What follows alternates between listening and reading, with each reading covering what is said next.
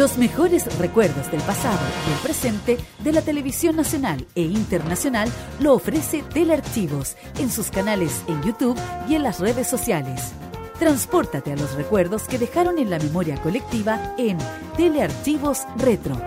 Conozca cómo ha sido el presente durante los últimos años en Telearchivos Moderno y revisa los mejores archivos en imágenes a través de nuestras redes sociales en Facebook e Instagram.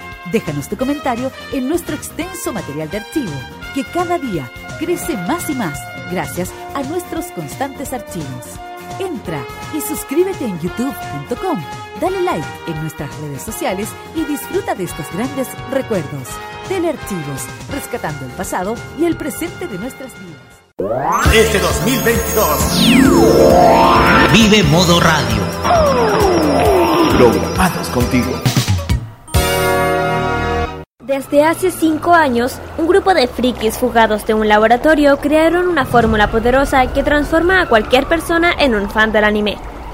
Una fórmula que se ha distribuido en forma de millones de pastillas de animación japonesa por todo el mundo. No debo escapar, no debo escapar, no debo escapar, no debo escapar. Cápsulas que contienen música desde Asia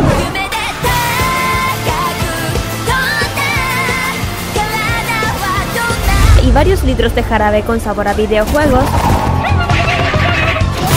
manga y cómics que se entregan cada sábado en la tarde. Desde ahora, Kirarin Usagi Ojeda, Carlos Pinto, Dani Bru y Roque Espinosa levantan el telón de una tienda que atiende desde hace más de 200 episodios. Konnichiwa, Damos inicio a Fanmasia Popular en modoradio.cl.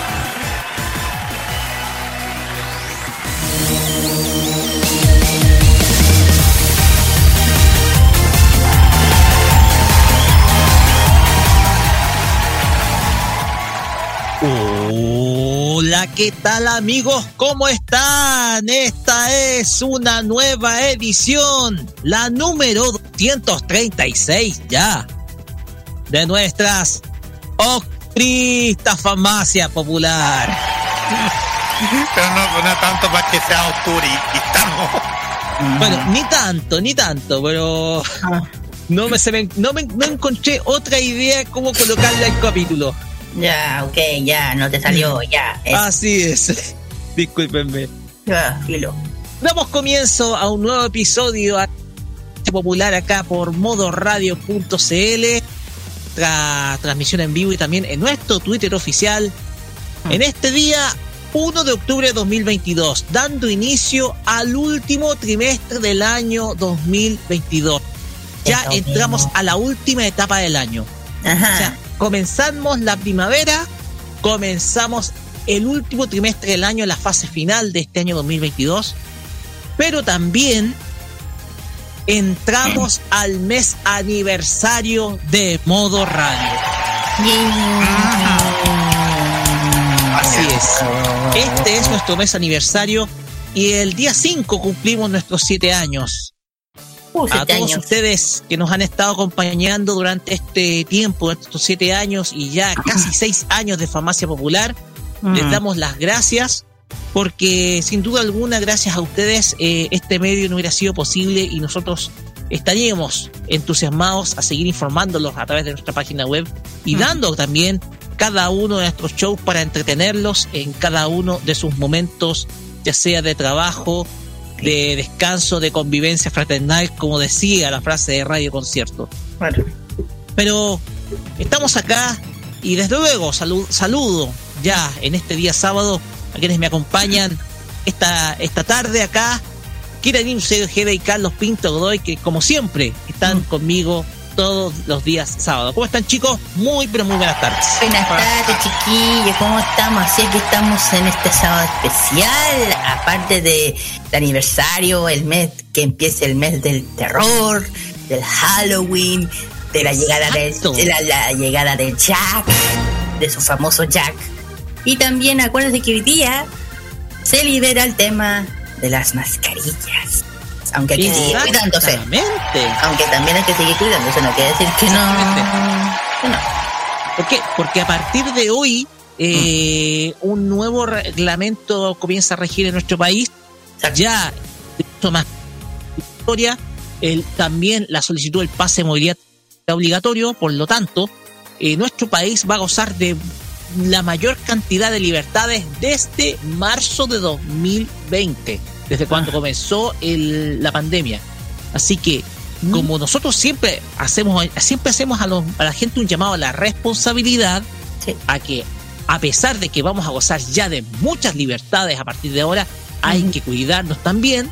Si tienen, recuerden que si tienen síntomas, por favor, vayan a su centro, a su centro de salud más cercano, porque aquí esto lo logramos todos. Esto es un logro de todos los chilenos, el que hayamos llegado a este nivel y en donde sin duda alguna nosotros a través de nuestros cuidados, de nuestro de- tomando las medidas adecuadas, yéndonos a vacunar, logramos precisamente este, este momento que sin duda alguna va a significar el volver por lo menos a una circunstancia mucho más cercana a lo que era la normalidad antes de marzo de 2020. Así que este aplauso es para todos nosotros, Lo que los sí- hemos cumplido con, cuidar, con cuidarnos y desde luego también a no bajar los brazos muchachos. Claro.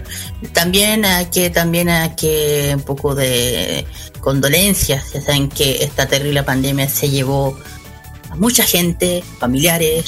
Así que hay que un poco de respeto a ese lado. Hay que mucha gente murió, mucha gente joven, o joven y, y ojalá que esto también sea de, de elección de, de seguir cuidándonos porque lamentablemente este virus se quedó, les guste o no les guste, lamentablemente se va a quedar. Y hay que seguir cuidando y no, y si no se quiere eh, re- resfriar del COVID, que todos han terminado con secuelas, lamentablemente deja secuelas este bicho. No nos arriesguemos y aunque ya estamos más libres, entre comillas, que seguir cuidando. Este bicho se quedó, igual que la Así influenza. Carlos Pinto. Ay, sí, muchas gracias. Igual a toda la gente que está sintonizando modo radio. Estamos iniciando este mes de octubre, mes de aniversario de la radio. Eh, y muchas sorpresas más que vamos a tener durante este mes. Igual, que, bueno, el comentario que nos, que nos dijiste, Roque, el de la mascarilla hay que seguir siempre usando porque esto todavía continúa.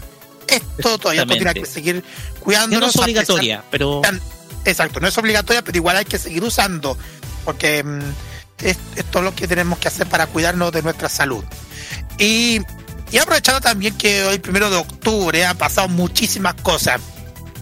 Han pasado hartas cosas en el mundo del- de la animación, pero principalmente la televisión por cable, porque el primero de octubre de 1992 se inauguró por parte de Turner el canal Cartoon Network, que ustedes saben, un canal más dedicado a los dibujos animados y muy conocido por, la- por las caricaturas originales que se transmiten. Y hoy día se cumplen 30 años de, de ahí en Estados Unidos. Igual, para un recordatorio para todos los que les gustan muchísimo las caricaturas y principalmente a los, que somos fanáticos del recuerdo también. Y más una abril- importante Sí, eh, en el mundo televisivo. y más, sí, y más que en abril del próximo año se vienen los 30 en Latinoamérica.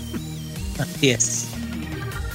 Pues bien, ya habiendo dicho esto, nos vamos con la pauta de este día sábado, que tenemos mucha información derivada, sobre todo del mundo anime. Hoy estuvo alimentado esta semana por todo lo que tenga que ver con la animación japonesa, porque vamos a tener adelantos de nuevas animaciones que se van a lanzar muy pronto, una que se va a lanzar el próximo año, otra que está pronto por confirmarse la fecha, que es un remake precisamente de un gran y exitoso anime del pasado, también novedades que van a traer los canales de televisión por cable, un ciclo que va a llevar adelante una destacada cadena de cines acá en el país, además de novedad cinematográfico, todo esto en nuestro bloque de noticias de la semana.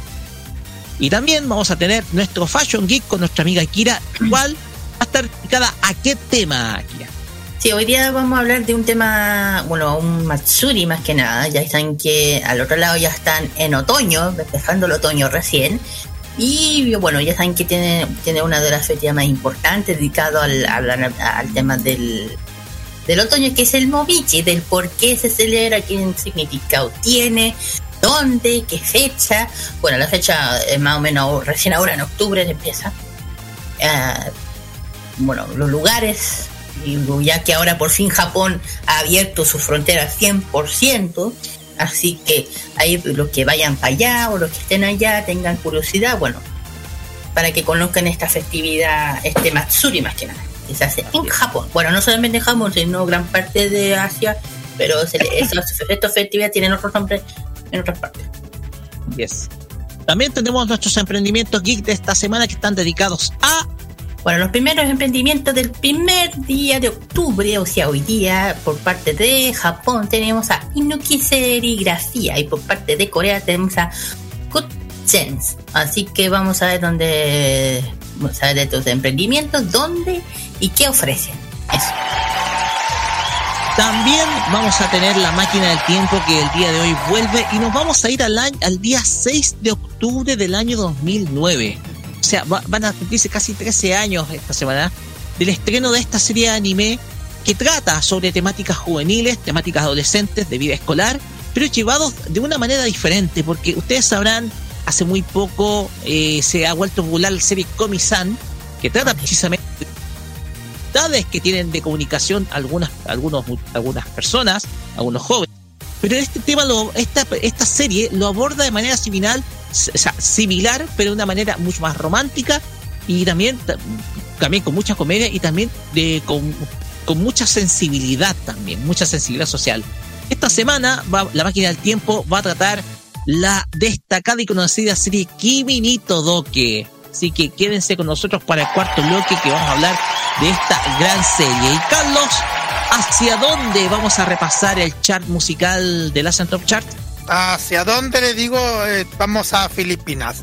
Vamos a Filipinas porque vamos a conocer los éxitos que se han escuchado según la lista de mix. De los, de los 10, de las 10 canciones, uno ya salió el más preferido de todos. Ahí lo voy a dejar aparte. Así que quédense con nosotros durante estas casi dos o tres horas de farmacia popular, junto con la mejor música, porque es lo que hacemos siempre cada sábado en un sábado fenomenal de modo radio, porque ustedes saben lo que hacemos. Ajá. Así es. Solamente diversión los días sábados en, eh, para entretener los fines de semana. Y ya dicho esto, Carlos, vamos con nuestras redes sociales. Así es. Vamos a tratar las redes sociales porque la gente siempre comenta cualquier cosa de los temas que vamos a hablar. Eh, Facebook, Twitter, Instagram, arroba modo radio Celí y arroba farmacia popular. Ahí nos pueden escribir con el hashtag farmacia popular MR de los temas que vamos a hablar durante el transcurso del día, como ya le mencioné. WhatsApp más 569-94725919. Envío.modoradio.cl. Estamos también en Monkey en Radio Box. Y también los podcasts que cada lunes aparecerá cada episodio. Y ustedes pueden escuchar lo que ustedes quieran en Spotify, Radio Public, en Apple Podcasts, en todos. Así es, porque estamos presentes en Anchor.fm, Spotify, Apple Podcast, Google Podcast, Radio Public y Pocket Cast. Seis en donde ustedes pueden repasar cada uno de nuestros capítulos desde el primero hasta el de la semana pasada. Este capítulo, desde luego, lo van a tener a partir del día lunes. Y también pueden escucharnos nuestras señales tanto en en vivo.modoradio.cl en nuestra web, también a través de Online Radio Box, también en Monkey Boo y en nuestra emisión por Twitter, la cual ustedes pueden escuchar libremente y sin la presión precisamente de la policía, de los derechos de autor. Ustedes pueden escuchar incluso hasta con las canciones incluidas. Así es. Así que en Twitter ustedes pueden escuchar cuantas veces quieran eh, cada uno de nuestros episodios, por lo menos desde lo- de las últimas semanas, sobre todo el de septiembre en adelante. Así que Sí, a todo esto, Pues muchas gracias. A todo esto, muchísimas gracias por toda la audiencia que nos han dado durante eh, el través del Twitter. Así es, porque eh, antes de ir con la, con la primera canción del día, eh, tenemos que agradecer la gran sintonía que hemos tenido a través de esta plataforma. Saben que Twitter eh, lamentablemente se ha ido deteriorando producto de los mismos usuarios. Aquí no hay que echar la culpa a la plataforma, sino hay que echarle la culpa a la gente que hace mal uso de ella. Y nosotros ofrecimos una alternativa de cambio. Y es que nuestros programas en Siendo la Noche, también eh, Tecnomood, K-Mood y este Farmacia Popular han ido a través de esta red social y han tenido muchísimas reproducciones.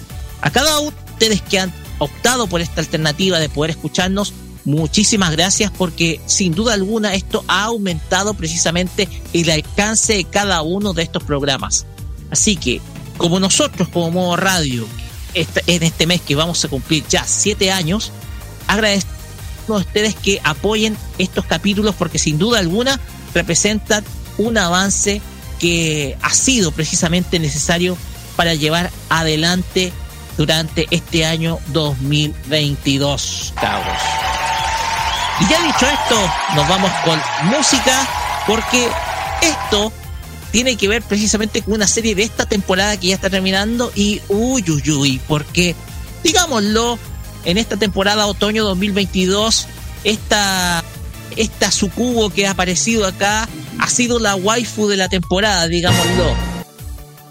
Eh, como lo contó una vez Kira dentro de la reunión de pauta, esta sucubo sin duda alguna le encanta los... Oye, no, no, no, basta, suficiente. No, digas. No, no, no, no, No no. lo digas. No, digámoslo, no nos vamos a decir. No. Ustedes tienen que descubrirlo, bajo su propia responsabilidad, pero es una sucubo muy sensual. Ya. Estamos hablando de la serie Kinso no Vermeil. Y estamos y Vermeil es el nombre de esta de este personaje femenino que ha tenido mucho auge en redes sociales a través de cosplays y, muchas ilustraciones que han aparecido en la red. Y de esta serie el opening interpretado por Kaori Ichihara, que se llama Abracadaboo, opening de Kinso no Vermeil, tema con el cual Iniciamos este capítulo de Farmacia Popular, el 236 de este día 1 de octubre de 2022, ya entrando en la última fase del año, acá por modo radio.cl. Vamos y volvemos con nuestros temas de la semana.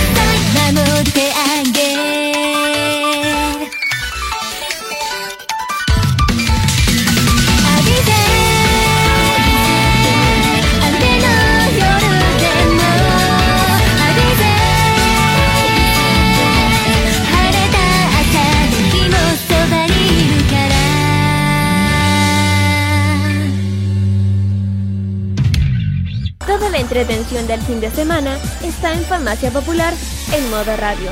Okidoki Loki.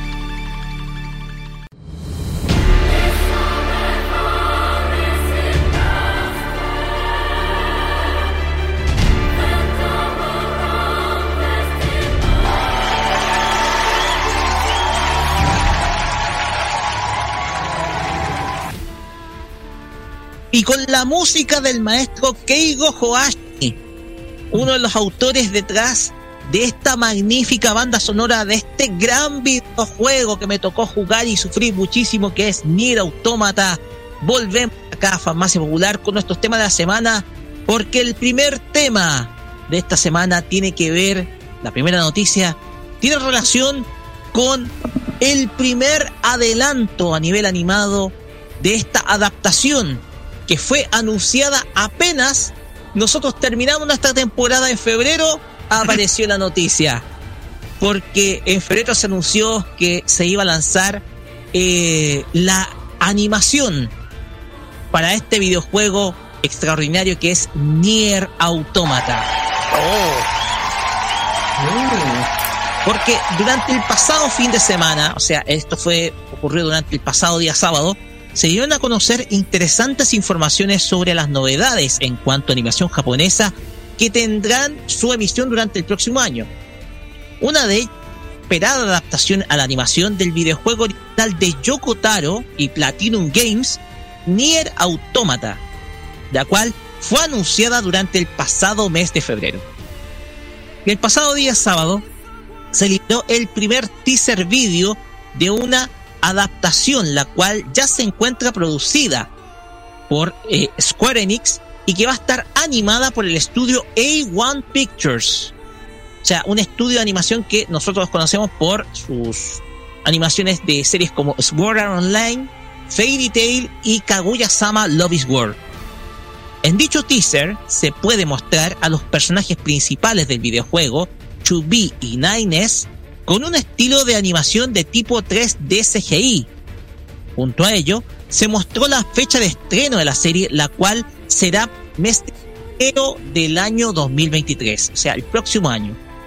El teaser se encuentra disponible a través de las redes sociales de la serie, las cuales son, les contamos, la página web nierautomata-anime.com y la cuenta de Twitter oficial Nier, arroba Nier, guion bajo, a guion bajo anime, en donde ustedes pueden encontrarse con este tweet, eh, con este teas, estos teasers en Twitter, además de que también está en YouTube, ustedes la pueden buscar también a través de eh, esta plataforma de videos. La serie cuenta con la dirección de Ryumi Matsuyama, mientras que el diseño de personajes va a estar a cargo de Nakai. En cuanto a voces, el cast va a estar compuesto por Yui Ishikawa, quien va a doblar al personaje principal, Georgia Number 2 Type B, o 2B como es conocido, Natsuki Hanae, quien va a interpretar al escáner 9S, Hiroki Yasumoto, quien va a interpretar al pod, a Pod 042, y Kaoru Akiyama, quien interpretará a Pod 153. ¿ya? el Pod 042 quien acompaña a 2B y el Pod 153 el que acompaña a 9S. La historia de Nier Automata relata la batalla de los androides para recuperar la Tierra de las máquinas. La humanidad ha sido expulsada de la Tierra por seres mecánicos de otro mundo. En un esfuerzo final por recuperar el planeta, la resistencia humana envía una fuerza de soldados androides para destruir a los invasores, la cual está, conformada por Chudi y Nines. Ahora, la guerra entre máquinas y androides continúa. Una guerra que pronto podría revelar una verdad del mundo olvidada. Como ya les contamos, ya está disponible el primer teaser a nivel animado que tendrá esta adaptación de este videojuego que yo lo jugar el año pasado y tengo que resumir en jugar, sufrir y llorar porque hay veces en que me daba una impotencia enorme el videojuego, se los cuento. Y desde luego a mí me fascina Chubí, me fascina Chubí. Aunque sea un android, un ser mecánico, quiero tener una copia de ella y tenerla acá en mi pieza. No sé qué opinan, muchachos. Bueno, eh, eh, sí, pero una robot se te puede poner rebelde. Claro, sí. y ahí dejémoslo ahí nomás. bueno, ¿qué opino yo? Nada, pues era esperar que, bueno, que al final por fin se salió, se sacó el rumor, ya no es tan rumor que ya es real, 100% el anime. Y, bueno, no, esto demuestra que la, bueno, ojalá, que bueno, que salga bien este anime, ya saben que han salido varias cosas acá de videojuegos que no han salido muy bien, mejor no voy a mencionar pero bien parada. Claro, exacto. Ojalá que aquí veamos algo correcto, bien hecho. Eh, bueno, el director y el animal donde se va a hacer, hay que tenerle un poco de fe, hay que tenerle un poco de fe a ver cómo va, porque ya esto se está volviendo popular, ya saben con el tema de, Game, de Genshin Impact que ya anda todo a saber. Así que... Contamos la, contamos la semana pasada que posiblemente claro. podría una animación bueno, ya digo, si Neo salió, terminó siendo real 100%, bueno, ¿quién nos, nos viene a decir que también Kenshin Impact ya los años sea algo real también? Así que, quién sabe. Carlos Pinto. Así es, porque igual ya me sorprendió bastante algo que usted, que nos hemos comentado. Cuando estuvimos viendo este tema de Nier Automata, tú siempre nos comentaste sobre este juego fuera del aire. Pero igual es interesante que este que un videojuego como este caso Nier Automata después de todo el éxito que ha tenido ahora va a terminar convertido en una serie de animación y eso que la semana pasada hablamos de otro otro videojuego que también mete en el mundo de la animación. Ojo posiblemente porque no está confirmado todavía. Más que nada es una alianza entre entre Ufotable y la compañía que hace Genshin Impact. Pero aquí quiero marcar aquí no quiero marcar una diferencia, porque, a ver, pasa que Nier Automata es una secuela de la Nier original. ¿Ya? La Nier original que se lanzó en el año 2010 y que tuvo un éxito moderado. O sea, muy moderado. Fue un videojuego que tuvo una, cierto, una buena, cierta buena acogida, pero no tuvo un éxito descomunal, no, no digamos no. Lo que sorprendió es que este, esta este videojuego, Nier Automata, tuvo un éxito extraordinario, descomunal. Tuvo un éxito y una popularidad planetaria sin duda alguna extraordinaria, de la cual se destaca precisamente sus, su animación, su diseño de personajes, su música sobre todo.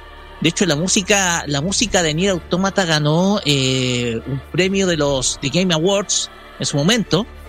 Y, y sin duda alguna era para lo que, lo que para no muchos era algo impensado, se volvió realidad con la llegada de esta animación que toma varios elementos del, del videojuego original. Varios elementos, de hecho tiene un parecido, de hecho el, el, diseño de personaje el mismo, no hay mayores cambios, etcétera. Entonces Nier abre la posibilidad de abrir precisamente un franquiciado para esta obra. Un franquiciado el cual ya tiene una secuela del videojuego que es Nier Reincarnation, que está disponible solamente para teléfonos móviles. Y tal vez, porque yo no, yo tal vez desconozca cuánto vaya a durar esta serie, puede ser que dure 13 capítulos, puede ser que dure 26, pero tampoco descarto que existan nuevas versiones o nuevas adaptaciones del videojuego. entre ellas una que sea en live action. Yo no lo descarto. Entonces, el tema es que este videojuego es un videojuego sencillamente alucinante, muy emocional, muy existencial y muy filosófico. Porque si ustedes toman la palabra, eh, be quiere decir soy o ser. To be en inglés, ser. Entonces, eh, el personaje de Chubby, que es una que es un androide que se toma en serio sus obligaciones, o sea, eh, es una persona que está eh, sumamente enfocada en la misión que fue, le fue encomendada. Es muy distinto a Nainés, que Nainés es más que nada mucho más abierto a la conversación, quiere romper la, el hielo un poco entre ambos, pero a Chubby no le interesa. Entonces, la cuestión acá es que eh, Nier Automata tiene ese, esos elementos.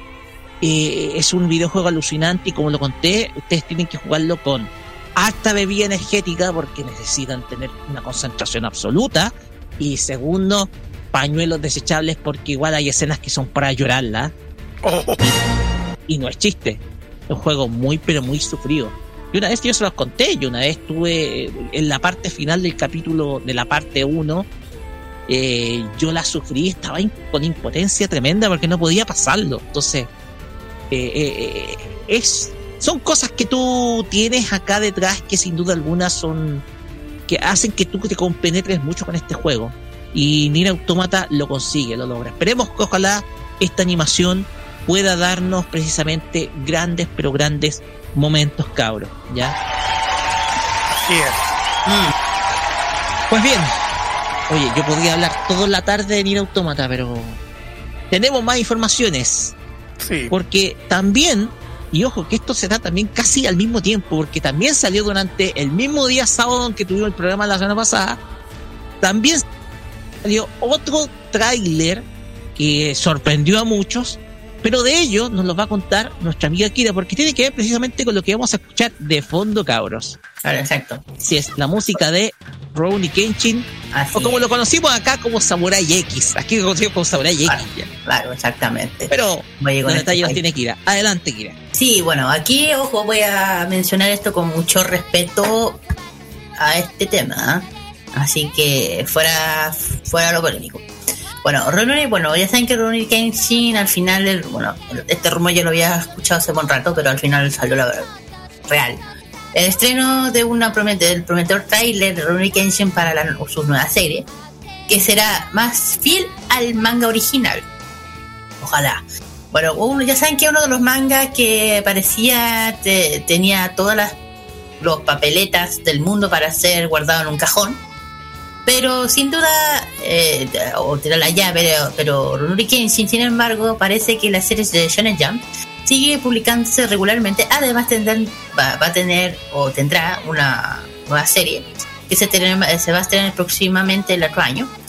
Bueno, eh, tendremos, tendremos que esperar, eso sí, para que haya una fecha, porque no hay una fecha concreta, pero ya se ha, podido ya del primer tráiler o tears de la nueva anime basada en Rurouni Kenshin en la preparada por Linefield. Eh, bueno, la nueva, eso sí, la nueva secta anime viene con muchas controversias, pero no hablar, no, no hablar sobre eso. Pero por, ende, la fama de este anime, de este manga anime y su obra parece no haber salido maltratada en Japón. Actualmente se trabaja para un nuevo arco de Rurouni Kenshin, o más que mejor una rematerización eh, junto a su esposa, eh, que es Kawaru Kurosaki como ya saben que la primera serie anime basada en el manga ya tiene unos cuantos añitos, pero el año pasado se había confirmado que había una, y como se iba a ver una nueva adaptación de la en marcha, a pesar que el anuncio fue controversial y faltó, no faltó críticas por ahí. Y el proyecto se dio a conocer o siguió adelante a, su estreno durante el, evento que se hace en Japón, Aniplex Online Fest. Que, claro, online el, este, bueno, este, bueno, este fin de semana más o menos. Eh, bueno, Y tú ves si todavía no hay fecha concreta del estreno, pero ya se sabe que se va a hacer el otro año, 2023, que va a ser adaptado 100% al manga completo, con lo que se espera que es más al material original cubra 100% de la historia. Bueno, la va a ser dirigida por Hideo, Hideo Yamamoto, eh, Rory Kenshin para Line Films, eh, por parte de Tarumi Nishi como diseñador de personaje. Que curiosidad que viene a nuestro país para la, ya saben, para nuestro país, que fue, fue una cosa bien coincidencia, no lo sé. Bueno, eh, por parte del guionista principal de la serie es Hideyuki Urata y también se han revelado los, primeros nombres del reparto, como Soma Saito. El nombre, Saito, ¿qué coincidencia? ¿Coincidencia? ¿Qué, coincidencia? No lo creo. No sé, y que justamente Saito va a ser lado de Kenshin. Suena raro eso. Raro. Bueno, y por parte de Kaoru le va a ser Rie Takahashi, van a ser la voz de Kaoru. Bueno, para mí, otra parte, yo por una parte me alegra pero no lo veo por el lado de ese otro lado, yo lo veo porque porque ya no lo veo por el lado polémico. No, no, no. Yo lo veo por el parte histórico, por la parte de que es una maravillosa, una serie extraordinaria que da muy bien da a conocer lo que es la época de la, era Tokugawa y fines, junto a la era Meiji cuando Japón ya por fin se abre. Y yo, yo voy, yo digo, yo lo veo más por el lado cultural un poco el anime fanático, pero más por lo cultural, porque igual de alguna forma, fuera lo polémica, se plasmó muy bien a lo que siempre comento, lo que fue la historia de Japón en esa época, que no fue nada fácil, que fue constantemente guerras y guerras, guerras todo el tiempo, hasta que hubo un fin y como una época de la historia, una época clave de la historia de Japón fue llevada de manera entretenida. Claro, y además que mucha gente, no sé si hoy en día, o debe saber que muchos de los personajes que se ven en la serie de Kenshin es real. Algunos personajes son originales real 100%, y yo lo veo más por eso. De hecho, lo que uno ve de Kyoto, porque muchas partes de la que se vio en la serie de Kenshin es parte de Kyoto, hoy en día se mantiene tal como está. Porque como es Kyoto considerada una ciudad eh, magia emblemática, histórica, entonces todavía se mantienen lugares sí. Tienen que solo ver las series, las películas de Runori Kenshin a lo que digo que es real, que ahí se ve 100%. Así que, por otro lado, yo lo digo más por ese lado, por el cariño que le tengo a Japón, porque tiene una historia muy rica, muy grande, que es muy interesante que de analizar. De hecho, cuando ese año yo supe de Saito, cuando eh, conocí a eh, Kenshin, que era real, yo, yo empecé a averiguar, ¿no? Y es fascinante igual que Kenshin, Kenshin también existió, o sea, el nombre de Batusai existe en Japón, existe Batusai, existe esa palabra, entonces, eso, chiquillo. A ver, esto yo el día de ayer sostuve una conversación por Twitter con gente que eh, me estaba preguntando al respecto. Porque esto ha abierto un, un tema, un tema aparte. ¿Hasta qué grado se puede separar la historia del autor. Porque todos con el autor, no Watsuki. No es necesario especificar lo que pasó. Todos sabemos lo que pasó tras él. Estuvo en la cárcel. No vamos a especificar el delito. Solamente podemos decir que es un delito grave. Pero esto nos lleva a una discusión. ¿Hasta qué grado se puede separar una historia notable porque no vamos a hablar de Rurouni Kenshin como una gran historia, sino que una historia notable, mm. porque es una tremenda historia icónica la animación japonesa hoy en día, para los que vimos el anime a finales de los 90. Y desde luego, obvio que el estreno de este trailer iba a traer sentimientos encontrados. Sí, eso Yo te digo, yo usaría la palabra sentimientos encontrados. Mm hasta qué punto puedes ver esta historia con todo lo que está detrás, sobre todo con el autor. La cuestión acá es que al ver la animación te trae cierto grado de nostalgia. Obviamente se conservan varios elementos. Ahora vamos a ver, lo que vamos a ver es la historia depurada, adaptada más cercana al manga, porque hemos visto muchas adaptaciones. Ustedes sabrán que la primera parte la serie original de Rurouni Kenshin del año 1996 fue hecha por dos estudios distintos. La, que conocemos por la saga de Kyoto fue hecha por estudio Gallup. Mientras que la posterior, todo lo posterior, lo que no fue canónico, fue adaptada por Estudio Dean. Claro, que cuando Dean toca, ya sabes lo que, a lo que, se, a lo que queremos referir. Pero fíjate que los rellenos a mí de ese, de esa adaptación no se me hicieron aburridos, se me hicieron No. muy divertidos. No estuvieron O sea, nada malo.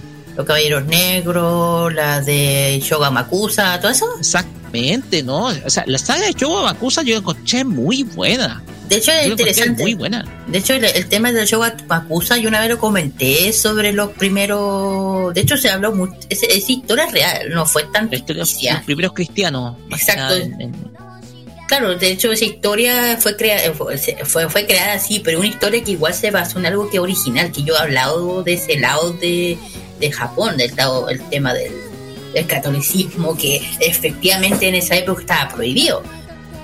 Durante esas épocas, entonces era igual, aunque era, no era canónico, pero había una historia interesante que era más o menos real. Exacto. Entonces, eh, yo encuentro. ah, yo- a ver. Desde luego hay sentimientos encontrados al respecto, pero desde luego hay que darle la oportunidad a esta animación, porque yo le tengo un. Yo, al igual que tú, le encuentro, tengo un gran cariño a Rurouni Kenshin como historia, por precisamente por la gran carga histórica que tiene detrás, te muestra la historia de Japón, de Mm. los. de. de, del Japón moderno con toda esta apertura que se ha terminado ya en la época del la época el periodo Edo donde se habla de Japón moderno ya más abierto hacia el resto del mundo etcétera. Y sin duda alguna eh, Rurouni Kenshin no es una obra que deje indiferente a nadie. O sea para mí es una obra que sin duda es notable. Claro está está ese está ese detalle ese punto respecto al autor pero yo pienso que hay que dejarlo de lado por el momento porque igual la controversia está pero mejor quedémonos con lo que con lo que esta nueva adaptación puede entregar Carlos Pinto Bueno. Carlos. Bueno, Carlos. Ahora sí, perdón. Voy a hacerlo muy corto por el tiempo, es que dejé muteado. ay, Bueno. Decía que, que igual me sorprendió muchísimo este, este tema, lo que están hablando sobre el nuevo, de las nuevas, del nuevo anime de Rurouni Kenshin. Y más encima cuando estoy viendo la- el tráiler, ojo con el detalle, pues estoy viendo el tráiler, la calidad de animación es muy, muy, muy potente, po- a pesar de que como es animación digital y, y está como más para las nuevas generaciones.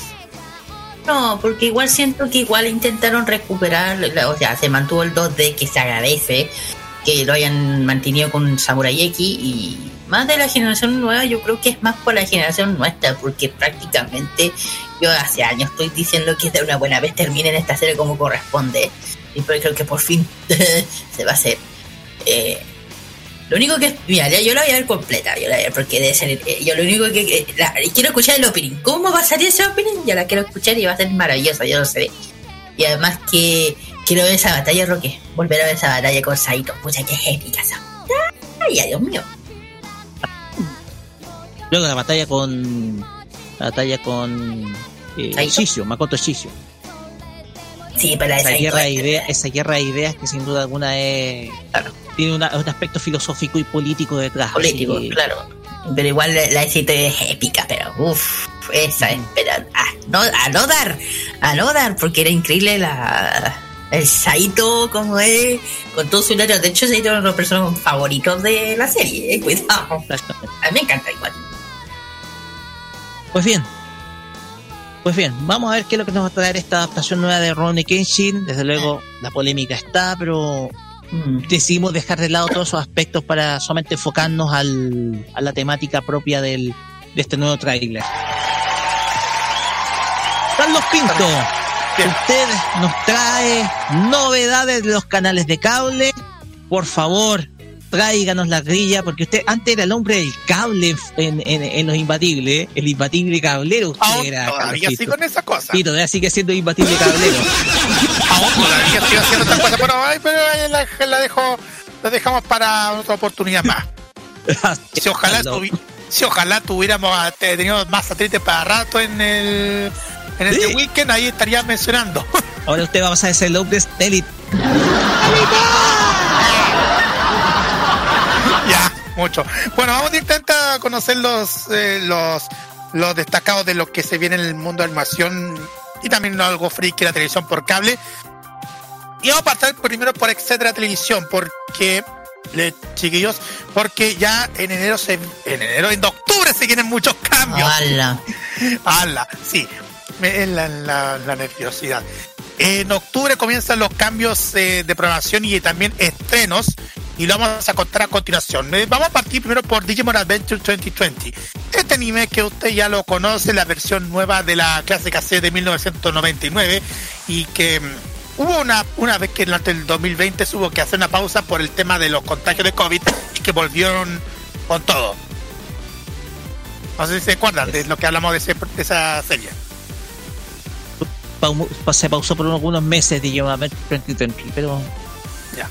Bueno, ahí le voy a contar un poco, un poco sobre el resumen. Estamos en el año 2020, la red es algo simple, los humanos no son capaces de llevar su día a día, pero lo que nadie sabe es que a otro mundo de esa gran red los conecta que los conecta se encuentra el mundo digital, un reino de luz y oscuridad, y tampoco sabe la existencia de los Digimon que allí viven. De repente un día comienza a haber problemas en redes de todas partes, en especial con la zona de Tokio. La luz y el tráfico se ven locas, la pantalla gigante solo muestra texto sin sentido y mucho más, y las noticias indican que es un acto de ciberterrorismo. Bueno, ¿qué podemos decir de esta serie que va a llegar a partir del próximo 10 de octubre a las 5 y media de la tarde? Y va a tener lugar lunes a viernes de, a las 9.30 de la mañana y a las 5.30 de la tarde, y martes a sábado a las 1.30 de la mañana. También los domingos van a emitir mini maratones a las 13.30 horas, 1.30 de la tarde. También van a aparecer otro, otros estrenos, por ejemplo, del drama No Te Puedo Mentir, que va estrenarse el día 10 de octubre a las 10 de la noche, con emisiones a las 4.30, 14.30 y 22 horas de lunes a viernes. Mini maratón del día domingo a las 2 de la mañana y a las 21 horas.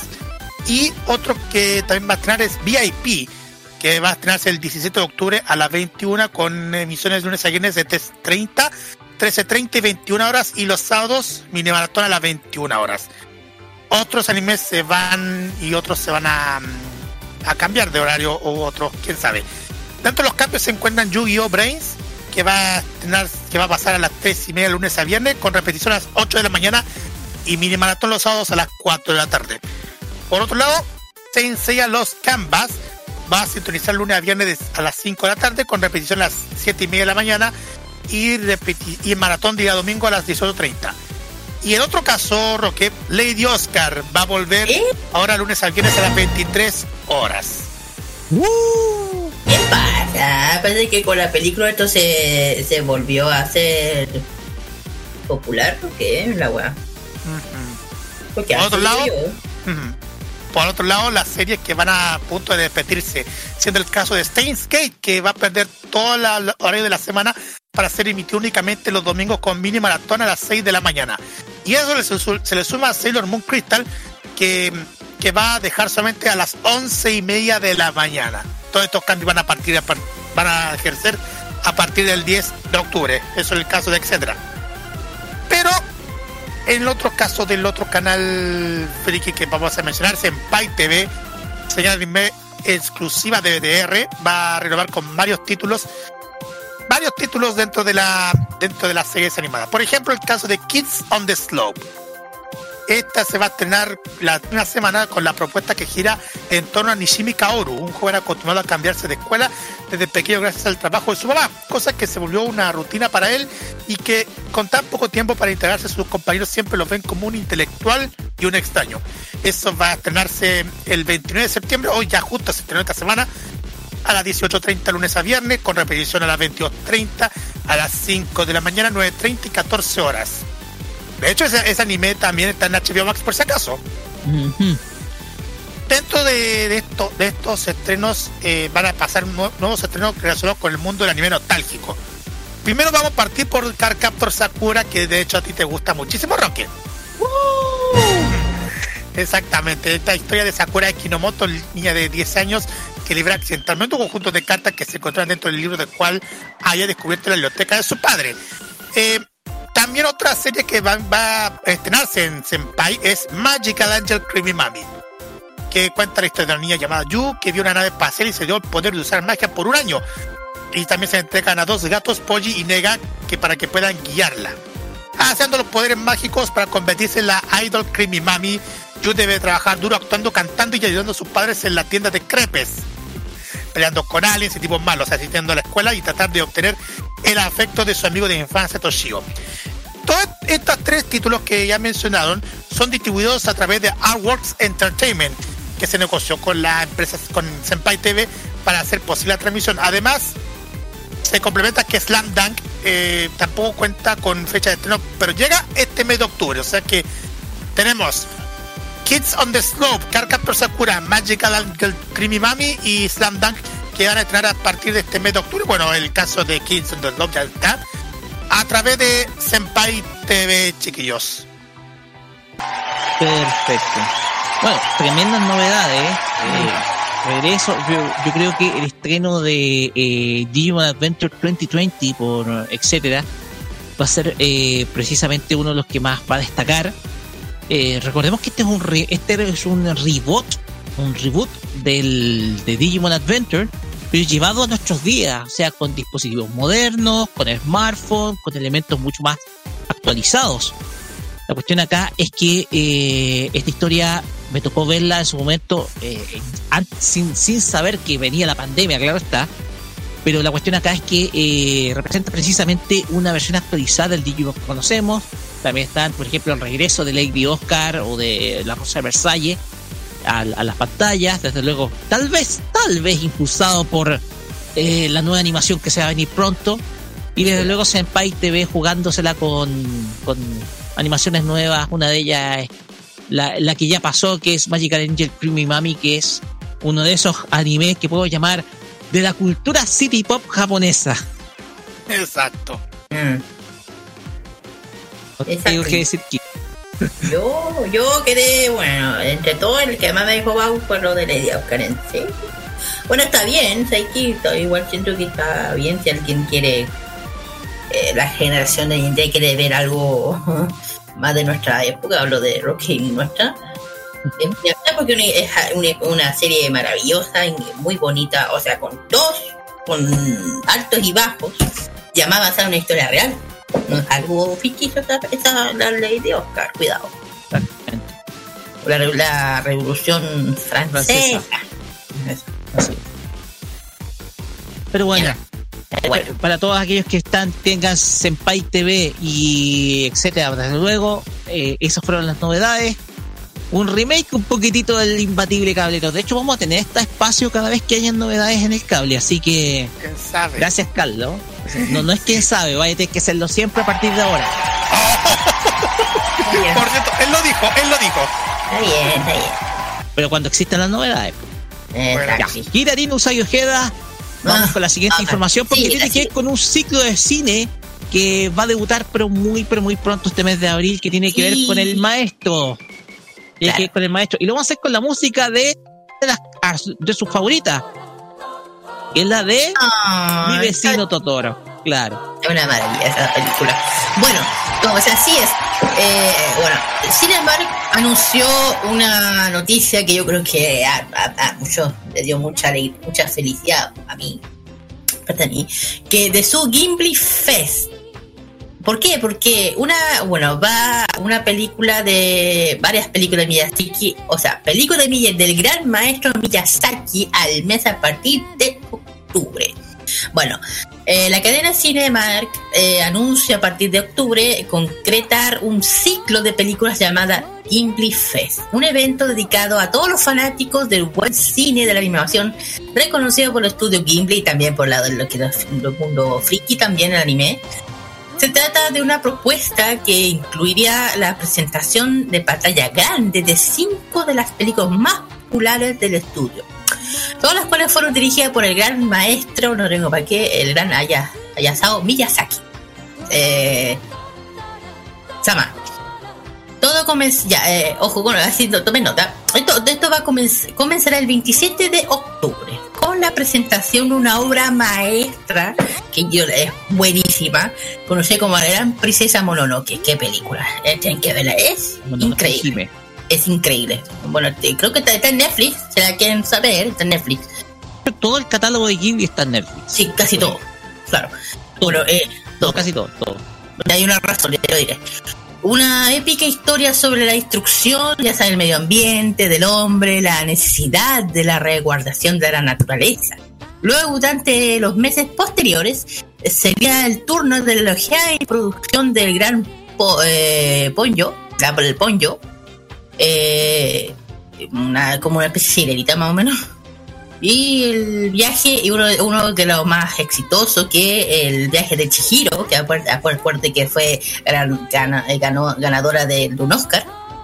Y también dos que dos Rocky que son una de mis favoritas, 100%. Yo creo que aquí con los sacaste el película que yo creo que a 100, disculpe, es el mejor. El castillo ambulante y luego mi favorita, mi vecino Totoro. Qué película más hermosa, te juro que la veo.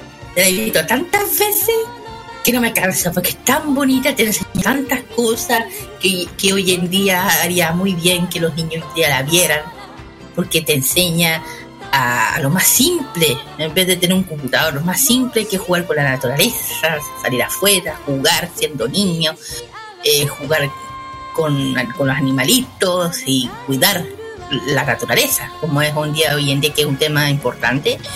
Así que bueno, eh, ojo, el, ciclo va a ser el 27 al 30 de octubre. La primera ya sé, ya la princesa Mononoke, que les invito. Si eh, ah, el 17 al 20 de noviembre le toca a, Pongo, a. Del 1 al 4 de diciembre, el viaje de Shihiro. 5 al 8 de enero, el castillo ambulante o. Eh, y el, el último, el 19 y el 22 de enero, ya sería para el año, eh, mi vecino Totoro. Ese es el orden de las películas del estudio Ghibli, si uno desea verla. Te recomiendo, si no la han visto, vean a Netflix, véanlas todas, porque todas son maravillosas, no solamente estas. La, también la brujita, ¿cómo se llama? La brujita... Kiki. La Kiki, que es puta, una película preciosa.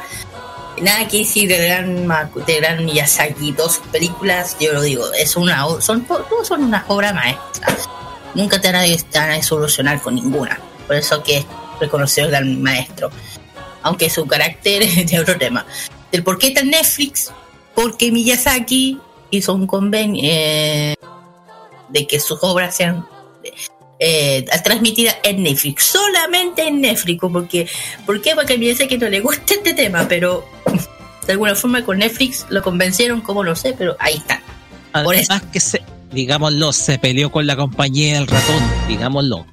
Bueno, esa es otra polémica, claro, pero de por otro lado, hay que, hay que decirlo, que no confía, no confía para nada en el ratón, por eso. No confía en la compañía del ratón. No. Mira, a ver, yo comenté esta cosa en Twitter el día de ayer. Ah. Y la cuestión acá es que esta, esta, este ciclo que está lanzando Cinemark eh, va a ser la oportunidad de ver de otra forma las películas del maestro Hayao Miyazaki. Mm. Todas estas son películas dirigidas por él, estamos hablando de solamente películas de Miyazaki, eh, de estudio de, del estudio que fundó Estudio Ghibli, eh, y las cuales vamos a tener la posibilidad de ver en, en un, de manera de manera de otra forma. ¿Por qué? Porque nosotros conocemos las películas de, de Estudio Ghibli viéndolas a través de nuestras de nuestras casas a través de formato casero, formato streaming últimamente, sobre todo con Netflix. Pero acá la diferencia en la marca en que ahora vamos a tener la calidad cinematográfica en una pantalla gigante, como si hubiéramos estado viendo el estreno de las películas en el cine. Entonces, esa es la diferencia que ofrece, ese es el plus que ofrece eh, este ciclo que está, que está difundiendo Cinemark para estos meses y desde luego va a dar la oportunidad a que las personas puedan ir a ver estas obras maestras de la animación japonesa, porque estas películas son obras maestras. O sea, yo es difícil catalogar una sobre otra, más allá de, de, más allá de los premios, reconocimientos o el estándar que tengan. Pero todas estas películas son obras maestras de la animación, que mm. son un patrimonio, pero gigantesco para el mundo animado. Mm. Y que, desde luego, invitamos a la gente que pueda ir a Cinemark durante las fechas que ya especificamos para que puedan de esa manera conocer eh, lo que ofrece precisamente este Ghibli Fest que ofrece Cinemark, a los cuales ustedes pueden ir a partir de este mes de octubre. Recordemos las fechas, la princesa Mononoke del 27 al 30 de octubre, Ponyo, el misterio de la sirena del 17 al 20 de noviembre, El viaje de Chihiro del 1 al 4 de diciembre, El asombroso castillo ambulante del 5 al 8 de enero y Mi vecino Totoro del 19 al 22 de enero. Así que ustedes estén, crono- eh, estén ya eh, pr- programando las fechas para poder ver estas obras maestras de animación, Carlos Pinto. Exactamente. Igual la oportunidad para que vayan directamente a los cines Cinemar para ver este festival de películas de Estudio Ghibli. Y ahora que ahora como están estamos tocando este tema de mi vecino Totoro, igual es una parte de todos estos estos grandes clásicos de- del cine japonés, igual son una reliquia para todos los que les gusta muchísimo animación. Por esa razón que esta, esto se reconoce muchísimo el éxito de Estudio Ghibli a lo largo de los años. Así es. Así es. Un, ex- un reconocimiento que se ha ganado. eh, esperemos, ojalá, que pueda eh, recuperarse a nivel económico, de manera financiera, para volver a otorgarnos una gran obra. Recordemos que Miyazaki está todavía trabajando en una animación creada por él mismo. Todavía no hay ninguna novedad. Pero esperemos, ojalá, que Ghibli pueda recuperarse a nivel económico para que de esa manera nos siga impresionando. Se supone que está haciendo algo, pero como saben cómo Miyazaki de callado, así que hay que esperar qué dice él. Sí. Sí, pues ya callado, nunca dice nada. Muy hermético. Sí. El uno que el, su hijo es más es más abierto, te digo yo. Eh, Así es. Él es más abierto. Que no se ha librado los coscachos de su, de su padre. No, eh, que eso es cierto, ¿no? Vean lo exigente, lo exigente que es Miyazaki. Imagínense que al nivel que eh, critica, ha criticado a su propio hijo, un- ya saben, ya saben por qué. Bueno, igual toda la información lo que hemos mencionado también lo pueden encontrar a través del sitio web de Modo Radio, que igual hay más información de todo esto, además de todo el, el, mundi- el mundillo friki. Porque, Oye, eh, perdón, perdón. porque vamos con la última noticia, no sé si es hacer Kira. Sí, no olvidar que hace tiempo, eso sí, antes que entráramos en pandemia, eh, la, la, la cantautora que estábamos escuchando de las canciones de Totoro vino a nuestro país. Tu- Tuvo la fortuna de tenerla. Vino el 2019. Sí, cuando la, claro, ahí tuvo la fortuna de yo, bueno, de yo verla, escucharla. Esto, lo mismo que estamos escuchando ya lo vi en vivo. Asumi Inoue, que estuvo Claro. presente en la Anime Expo Summer de ese año. Claro. El hecho, ya número hacía- 28, la Anime Expo Summer 28. antes que ella, claro. Y eso fue, ella, la- de hecho, ella es la principal cantautora de todas las canciones de la Gimli, es un tema. Eso. Pues bien, con este dato pasamos a, una- a la última noticia que vamos a detallar brevemente, que tiene que ver con eh, también con cine y con otro maestro, aunque este todavía todavía casi le falta para poder ser consagrado, porque eh, durante esta semana se dio a conocer también el nuevo tráiler de un nuevo tráiler, el segundo ya, de la nueva película que nos va a traer Makoto Shinkai que se llama Suzume no Tojimari.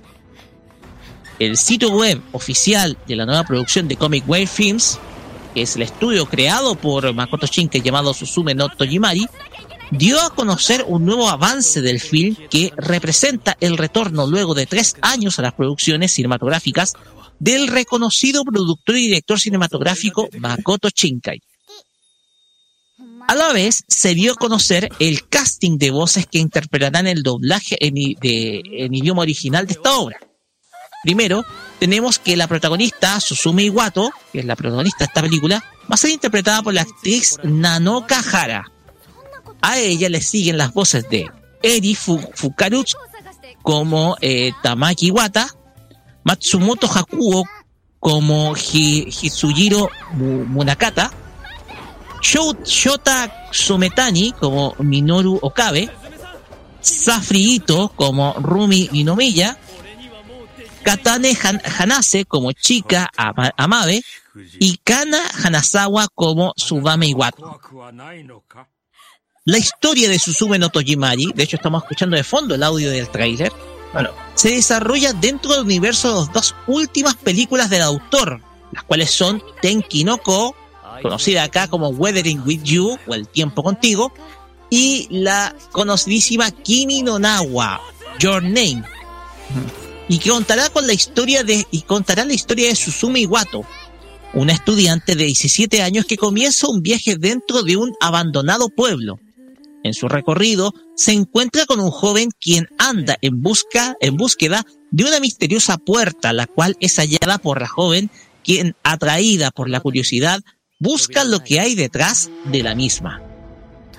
Esta obra se estrenará en Japón el día 11 de noviembre y contará con la dirección del reconocido Makoto Shinkai, quien se ha destacado por el gran éxito de taquilla de sus anteriores producciones Weathering with You y principalmente Your Name, la que se convirtió en su momento en la película de animación japonesa más taquillera de la historia hasta ser superada por Kimetsu no Yaiba Mugen Train. La película ya se encuentra licenciada, ojo, ojo en este último detalle, la película ya se encuentra licenciada para su exhibición en todo el mundo, excepto en Asia por Crunchyroll y Sony Pictures. Al igual que las películas, al igual que la última película de Dragon Ball Super, Super Hero. O sea, Crunchyroll ya está eh, metiendo mano para poder encargarse de la distribución de estas películas alrededor del mundo. Pero en este caso, a excepción de Asia, que lo hace otra distribuidora. Pero para nosotros, acá en Occidente, va a llegar de la mano de Sony Pictures. Pues bien, esto fue lo de lo último de nuestras noticias de la semana. Ah. Pero antes de irnos con música, vamos a irnos con una noticia adicional ya para ir cerrando. Y es que ya la Comic Con Chile 2022 tiene un nuevo invitado. Sí, tenemos que decirlo. vos.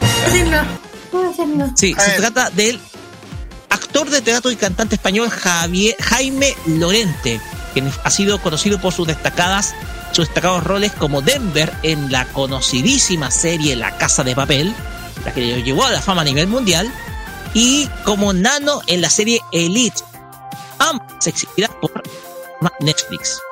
Este es el segundo artista internacional confirmado para esta décima edición de la Comic Con Chile 2022, que se realizará en la ciudad de Santiago los días del 29 al 31 de octubre en el Centro de Eventos Espacio Riesgo. ¿Ya?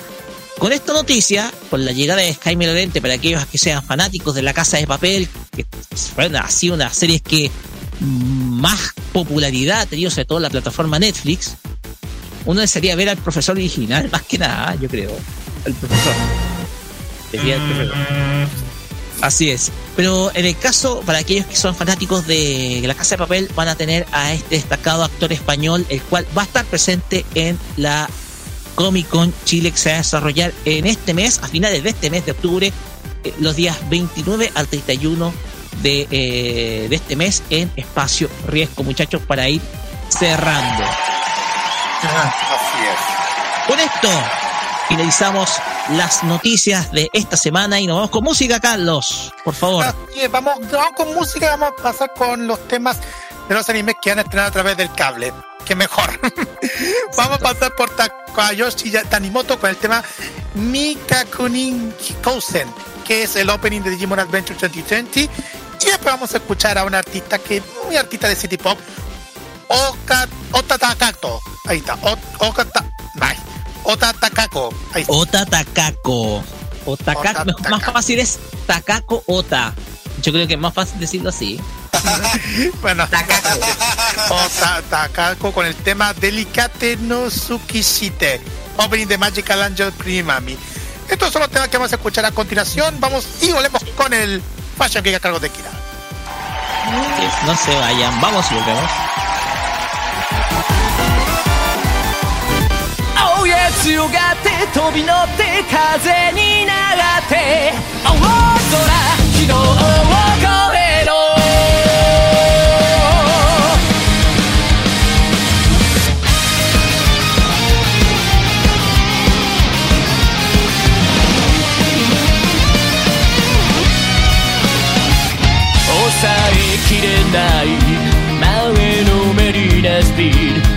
れた街がジオラマになる。不透明な空突き抜けるんだ。悩みとか不満とか吹っ飛ばして。マニュアル通りの旅なんかいらねえ。迷っても震えても行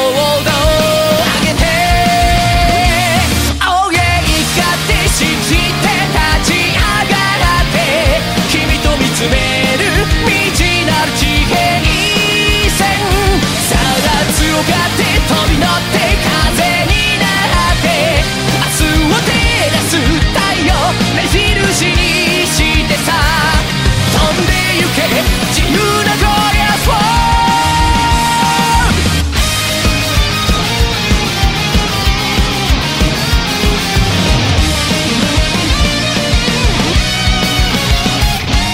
頭で決めたの地図より心で決めたルートで行くよ確かでもいい常識の向こうは果てしない銀河まで続いてるガリレオだって笑われたんだろう焦ってもくじけても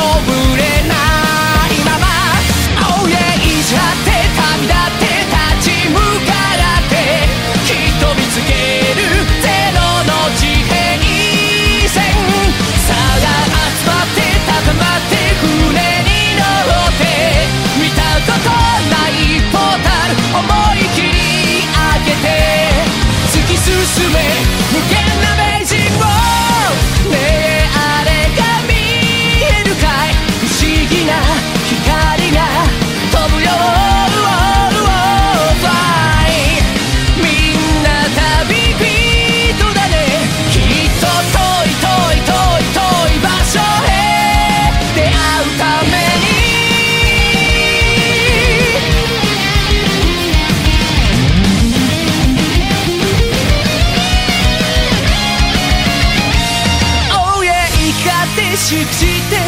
立ち上がって君と見つめる未知なる地平線さあ強がって飛び乗って風に流って昨日の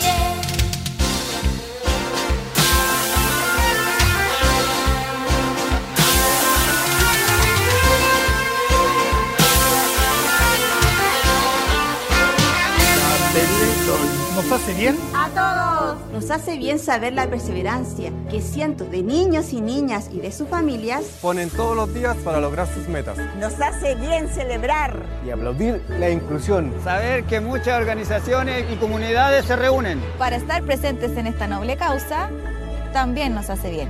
Y nos hace bien ver la entrega de cientos de voluntarios, trabajadores y millones de aportantes que permiten dar continuidad a esta gran obra. Que es de todos. La Teletón nos hace bien a todos, todos los días. Teletón, 4 y 5 de noviembre y todos los días. Prográmate con el estilo. Los jueves desde las 21 y hasta las 23 horas, hora chilena, disfruta del estilo que contagia las emisoras de todo el mundo. Todo lo mejor del baile y la coreografía, las novedades musicales semanales y lo mejor del sonido de Corea del Sur llega todas las semanas junto a Alice, Kira, Roberto Camaño y la conducción de Carlos Pinto en Keimo. Vive Modo Radio. Programados contigo. Toda la onda de Oriente lo encontrarás solo en nuestra compañía. Vive la onda friki en la compañía de Modo Radio. Programados contigo. Moda de Oriente y las curiosidades de Japón están junto a Kira, su fashion geek, en Farmacia Popular.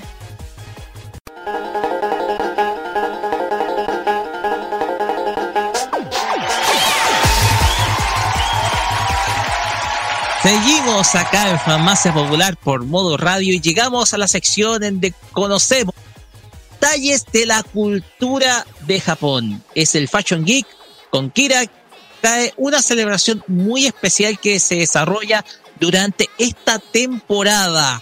Kira, no nos, no nos, no demoremos más. Adelante nomás con su tema. Sí, gracias. Sí, también sé japonés. Bueno, como dije que vamos a hablar de lo que, bueno, siempre lo comento, pero da igual, da el tema importante igual. Vamos a hablar de una festividad muy, muy importante para Japón, que empieza justamente hoy día, justamente octubre, porque eh, Japón es famoso con sus cuatro estaciones distintas. Hay que, hay que mencionar eso, eh, e impresionante muchos de los turistas que han, eh, visiten el país eh, aseguran que el otoño en Japón es lo más hermoso que puede existir en el, en el planeta. Eh, sobre que, que suene un poco, ya saben, pero en fin.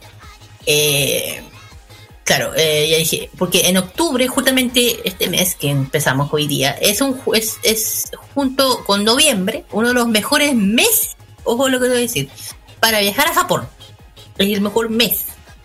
El clima, ¿por qué? Porque es un clima suave que se puede comenzar a disfrutar a uno de los mayores espectáculos de la naturaleza que por brindar nos brinda el otoño en Japón, que significa momichi, o, eh, o el enrojecimiento de las hojas de los árboles, más o menos.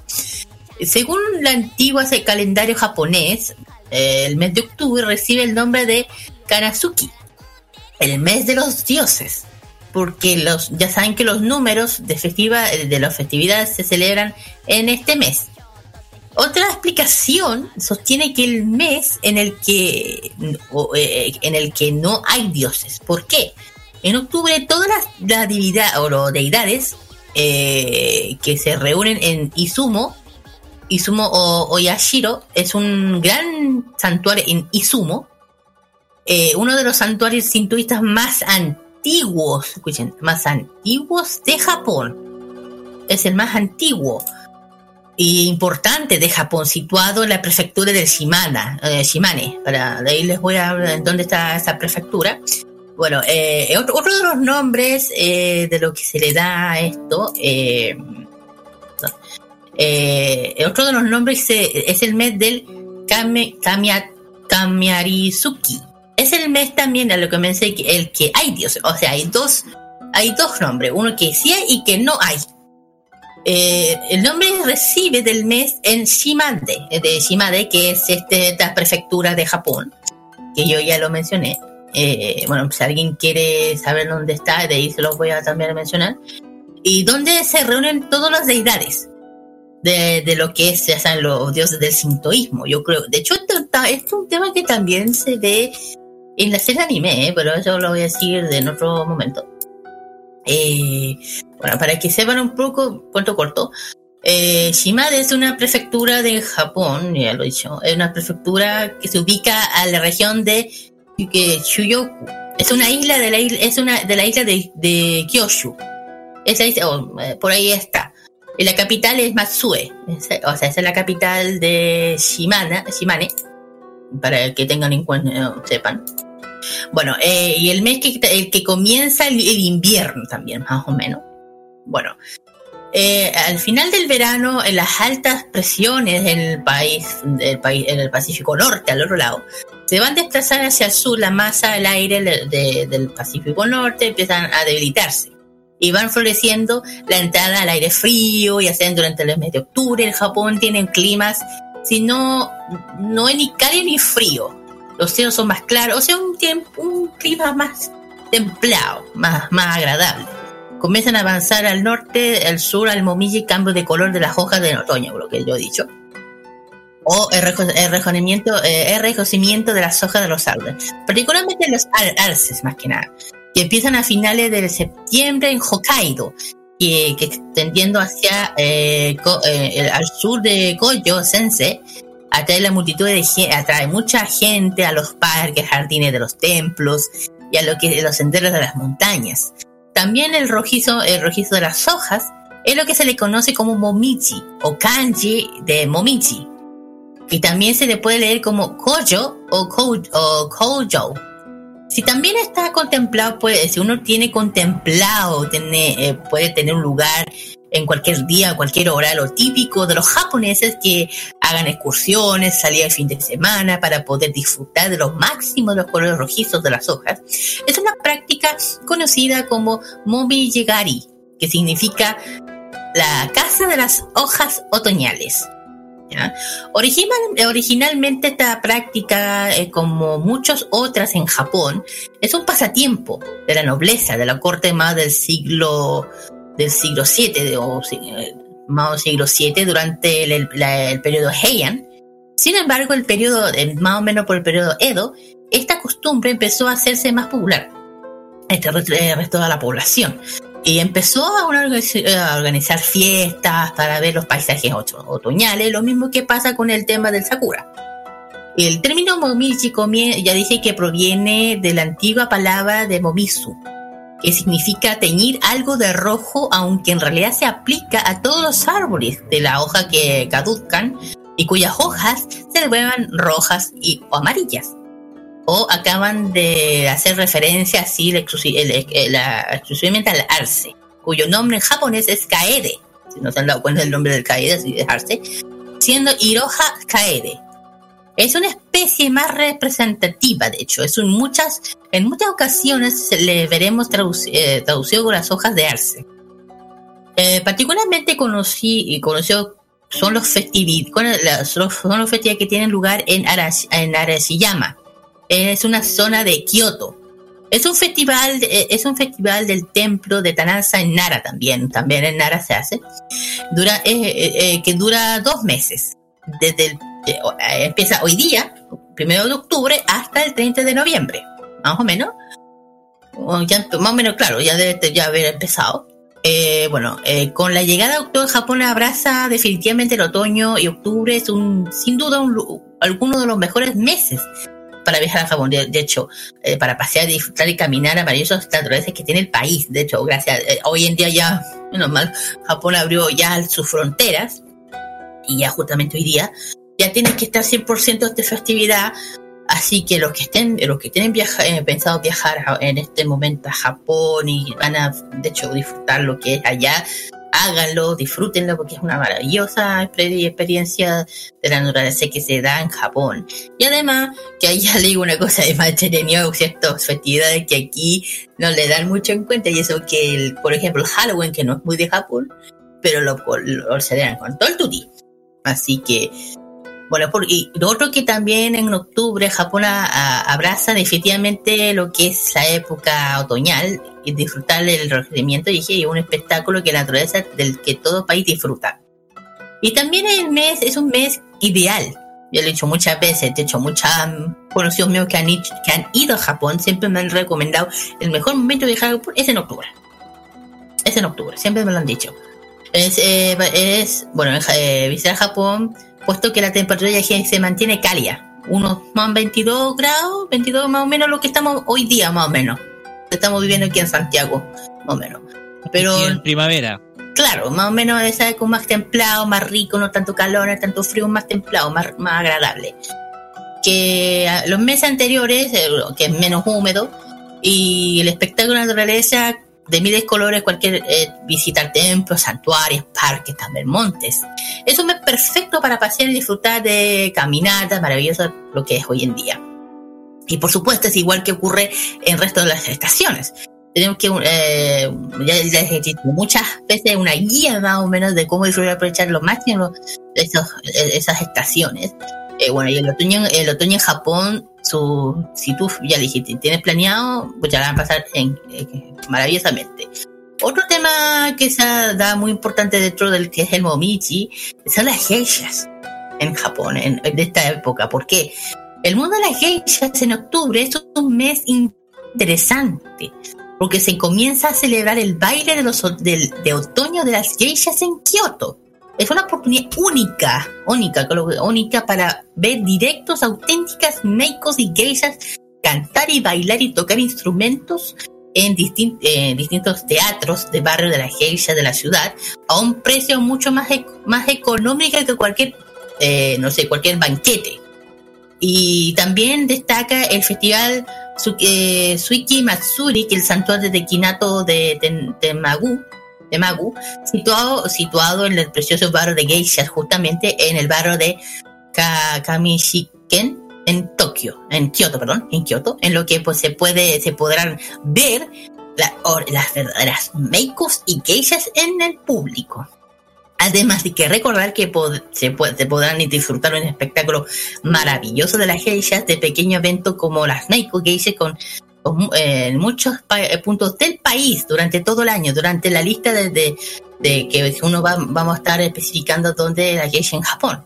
Ojo que es el, este es el mes donde las geishas se ven, porque las, allá las geishas son súper cuidadosas, súper así, no se muestran mucho. Así que la que tenga la oportunidad de verlas, respétenla. Eso sí, no les tomen fotos. Eso está prohibido en Kioto. Así que no les. eh, si ustedes quieren una foto, no lo hagan hasta que ellas se los pidan. ¿Ya? Es algo que. Porque yo he visto que hay gente que no, no se pasa de lista el video que he visto. Eh, ojo, no están en su país, están en Japón, en Kioto, un país, una ciudad histórica, y las geishas se las tiene que respetar. Y ojo, las geishas no son eh, prostitutas, son mujeres de acompañamiento, nada más. Lo digo porque muchas las confunden con ya sabí. Eh, bueno, eh, aparte de eso, el octubre, aparte del mes, eh, ya dije, muchas festividades, festiva, eh, festividad- festivales que abrazan este, este mes, llamando el momiji, eh, lo- ya dije, los árboles, de los arce que empiezan a finales de septiembre en Hokkaido y se extiende hacia eh, al sur, que lo mencioné, hay mucha, mucha gente, todo el tema. Eh, bueno, eh, en todo el país, enrojecimiento de las hojas. O sea, voy a, nombrar un poco cómo va la festividad de, de, qué a qué. Primero, el regimiento de las hojas, que es el Momichi, que se puede disfrutar en, en montañas, parques, templos, en muchas partes del país, que se realizan también iluminaciones nocturnas especiales para, para la mayor disfrute, que se pueden encontrar infor- informaciones específicas en los posts que se hace en, en- con lo que hay en Instagram. Y también lo que me el danza del otoño de las geisha y Meiko, y las Meiko que mencioné recién, el que se hace más que en Kioto, que se celebra durante todo el mes en lo que distintos, eso, di- distintos barrios de las geishas de la ciudad de Kioto, no de otras, solamente Kioto.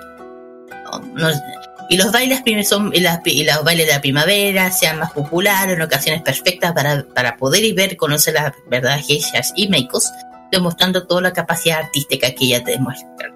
También tenemos el segundo, el segundo lunes de octubre, que es el Día del Deporte y la Salud, que significa el Taiku no Hi, o el Día del Deporte del Festivo Nacional, que se celebrará todos los años el segundo lunes del octubre. Ya nos metemos en el calendario lunar. Y, y la, como, y la conmemoración del, de los Juegos Olímpicos de Tokio, acuérdense, del, del año 1964. Una, una fecha importante para Japón y Tokio. Y le- se promueve el deporte y estilo de vida activo y también lo que es la vida saludable. Y recuerda que tenéis, todos los filipinos destaca en lo que eh, también en- se lo pueden encontrar en, en guías o lo que se muestra en Instagram o en las redes sociales hoy en día. Y también tenemos la festividad que, que no tiene que faltar ningún país, que es el 31 de octubre, no qué, que es el Halloween. De octubre, eh, del terror. Todo el país se celebra Halloween, es una festividad cada vez más pura en Japón, aunque no es parte, especialmente la, en Shibuya. Oh, sí lo he visto.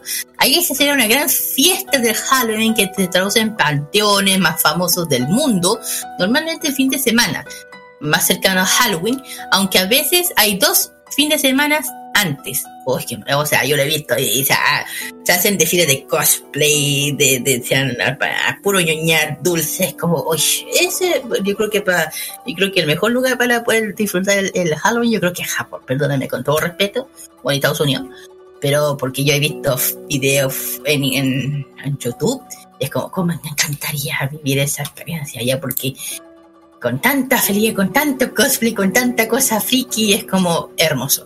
Bueno, eh, pronóstico para este año. Para que se, para un calendario chiquitito. Bueno, vamos, el vamos, o sea, de, de- de un punto abajo.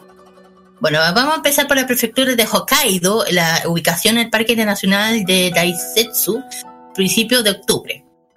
Ji- Jigetsu o eh, Geiku en Tokio en finales de noviembre.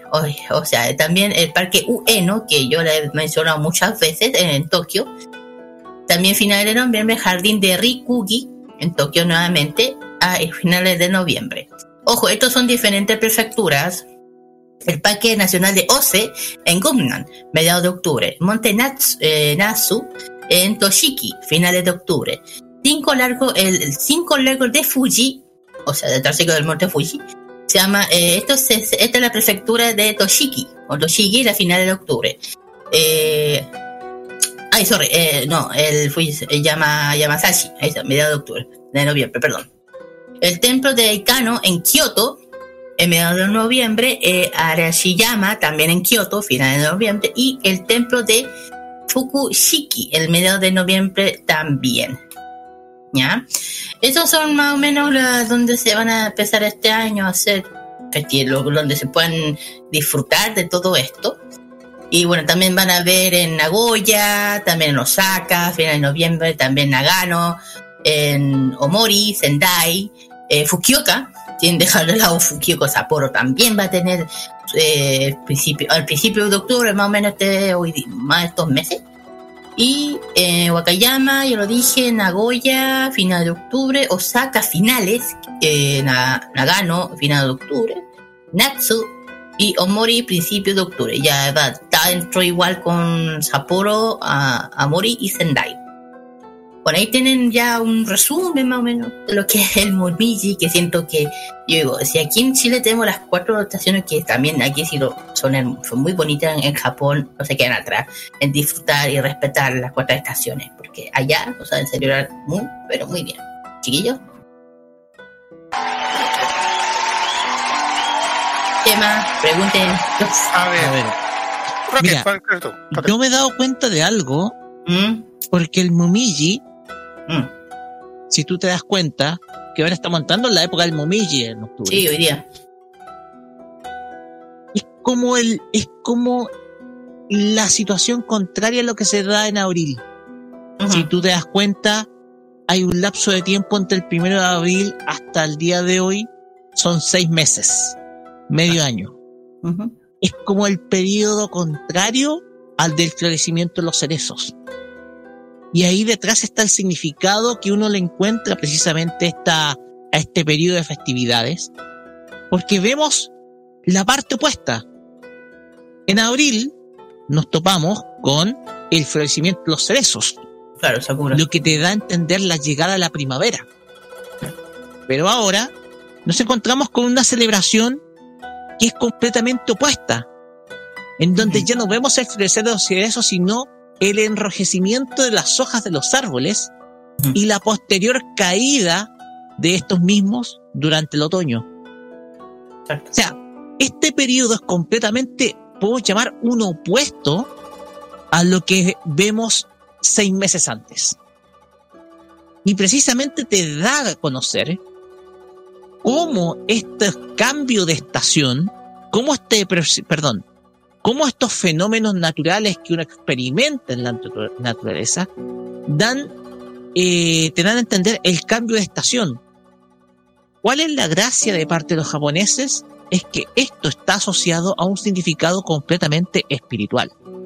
Obviamente, desde su perspectiva, desde, la perspectiva de las creencias, más que nada. Porque para bien nosotros puede representar simplemente un cambio de estación. Pero para los japoneses es motivo de festividades.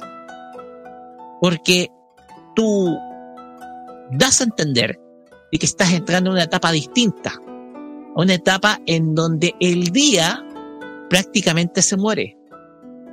Que digámoslo, el periodo de otoño-invierno es el periodo en donde es donde menos se ve el sol. Y por eso uno da a entender que el día se muere. Por lo tanto, hay cambios en las temperaturas, se puede dar, se puede ver de que el clima cambia. Yo que he visto los streams de, por lo menos las historias, los, las historias de, de Aikata, hemos visto que el periodo veraniego es muy lluvioso allá en Japón, pero es muy caluroso. Temperatura sobre 30 grados. Y ahora estamos notando el cambio de temperatura y comienza ya a bajar la temperatura. Desde los 30 del verano, que se da sobre todo en la ciudad, hasta una temperatura muchísimo más coherente, sobre todo con el clima otoñal, yo te diría 20 grados más o menos. Exacto. Ojo que no se confíen, aunque Japón tenga el, el, Pacífico Norte, no es, no es igual al Pacífico Sur. Lo digo porque igual Japón es un país húmedo, de cierto nivel de humedad, pero ya digo, la época es esta, esta y el principio de marzo son las buenas para poderse viajar a Japón. Lo digo yo porque el que se lo venga a ocurrir ir a Japón estando en verano, a lo único que van a pasar es mala, es mal, es, van a pasar mal rato y además mucha inundación, porque ya saben que es la época de huracán y muchas cosas. Igual interesante lo que mencionaste y más encima. Una cosa es seguro que, que de las temperaturas como están bajando, eh, bajan y bajan y bajan las temperaturas para el tema de, en el otoño. Exacto. Bueno, chiquillos, ya terminamos con este tema del Momichi. Ojalá que les haya servido. Lo que esté, vayan a viajar a Japón, que ya por fin, ya luego, ¿no? que por fin abrieron las fronteras. No necesidad. Ojo, que el testeo del COVID igual lo tienen que hacer allá. De aquí también, pero, pero ya no es tan estricto como antes, pero igual, gracias por abrir la frontera a Japón, gracias, pues ya están todos desesperados. Así que disfruten lo que estén allá de esa maravillosa festividad que es el Momichi, porque en este país hay que decir con solete, eso aquí no pasa, no se celebra nada de eso. Así es cierto. Ojo que aquí también, también tenemos esos árboles, los arce, que también no ocurre, que hacen ese mismo cambio de color, y también pasa aunque no, no se da mucho, ya saben.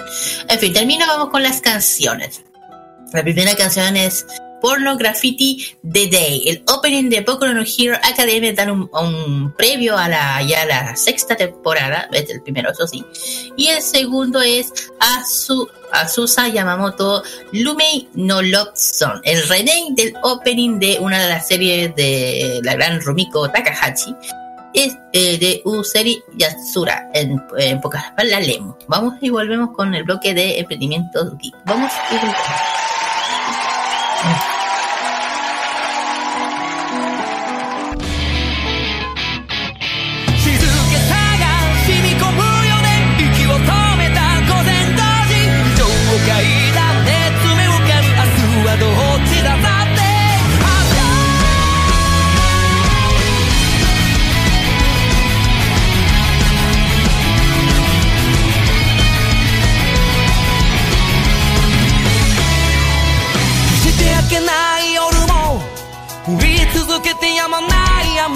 このろくでもない世界にはあるんだよ。少しも変ではないの。好みに足を取られてる。あなたを責めているわけじゃ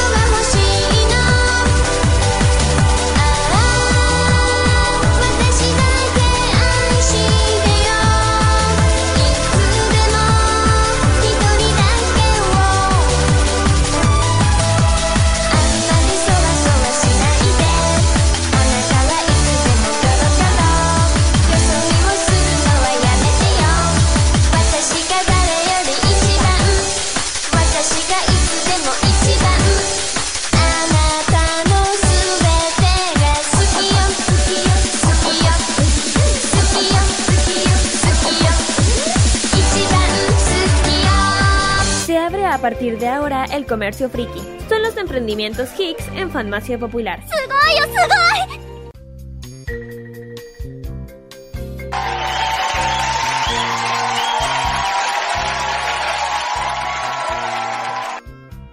Muy bien, maravilloso, eh, espectacular. No digo más. Vamos con los, primeros emprendimientos de octubre. Muy bien, empecemos. Eh, bueno, vamos a empezar con este emprendimiento que se llama Kujen.cl. Es una tienda online que se dedica a lo que es, es el merchandising del mundo del K-pop. Sí, señor, algo que nos encanta, nos gusta ofrecen muchos productos del K-pop, especialmente si lo que hoy en día está muy popular, que son los famosos photocards para las que una, una colecciona. Y eh, ya, ya, contrólate. Bueno, tienen en, tienen en, ah, en pre- tienen a la lista eh, el tema de los photocards oficiales de eh, de Set Strike Kid Midix EP 2, o sea, los photocards eh, eh, originales del álbum que ya saben del mini álbum nuevo de Strike Kid, que es Mides, y ya tienen, ya tienen disponible para si alguien le interesa los nuevos photocards, ya mira, controlate. Eh, para que especialmente para las styles están buscando en lo que son las últimas photocards no solamente de Midex también del último del, del último de los chicos de ordinaria también están un set de nuevas photocards fanmade ahí pueden encontrar los precios y todo y también ofrecen no solamente de BTS un- muchas photocards de diferentes agrupaciones como BTS este Blackpink también las Twice bueno, también ofrecen otras cosas dedicadas a otros productos dedicados al K-pop. También los famosos peluches de mi niño bello hermoso. Hablo de los peluches Skate Su. Si uno busca a uno de los a uno de peluches, ponte tú a Wolf Chan, a Han o a Ji- Jinret o Levit. Ya saben quiénes son. Yo sí. Bueno, también ofrecen más productos, eh, cosas también dedicadas a BTS, también, pero dice, sí, bueno, así, sí, prácticamente traen lo- todo lo que es en los famosos photocards de los chicos de las agrupaciones del K-pop. Si busca algún álbum, tiene que solamente comentar si traen o no. Si traen, maravilloso. Ahí se, yo creo, hoy en día, de hecho, hay que decir con todos los el K-pop eh, no para. Y cuando se trata de productos, tampoco, porque todos aquí estamos sin ni. Además, se acuerden que se viene lo grande en noviembre. Así que ahí lo dejo. Y bueno, el tema es dónde se puede encontrar este emprendimiento, Carlitos. ¿Dónde lo pueden encontrar? Están en instagram.com slash kugens.cl pero también está en su sitio web que es www.kugens.cl donde pueden ver todos los productos que van a estar a la venta photocovers, eh, wall collect, sexy, muchísimo más al precio que ustedes quieran y ahí pueden ah, com- pedir cuál es lo que quieren y ahí lo van a, ellos lo van a traer en su casa. Los envíos hacen todos los miércoles vía Starken por pagar, chiquillos. Siguiente. Bien, vamos al siguiente porque tiene que ver relacionado con, con, con. Ay, ay. Ahí sí. Sé que me pasa, eh, tengo que estar buscando mucha. Ahí está. Incuserigrafía. Incuserigrafía que eh, lo que están haciendo ellos son hacen ropa con diseños exclusivos. Digo diseños exclusivos porque aparecen muchísimas diseños hechos a mano para tallas E- de la talla S a las XXL o como decimos aquí XXL. Ya. XL. Si comentas primero no te voy a violar. Aquí no, aquí no. Oiga. No, para de, de- de- de la radio. Que de botonera, perdón. Gómez ahí. Esta es la radio, eh, este es modo radio, ahí podemos hacer lo que queramos. Ya, En ya, The ya. Weeknd sale el. En The Weeknd sale el otro.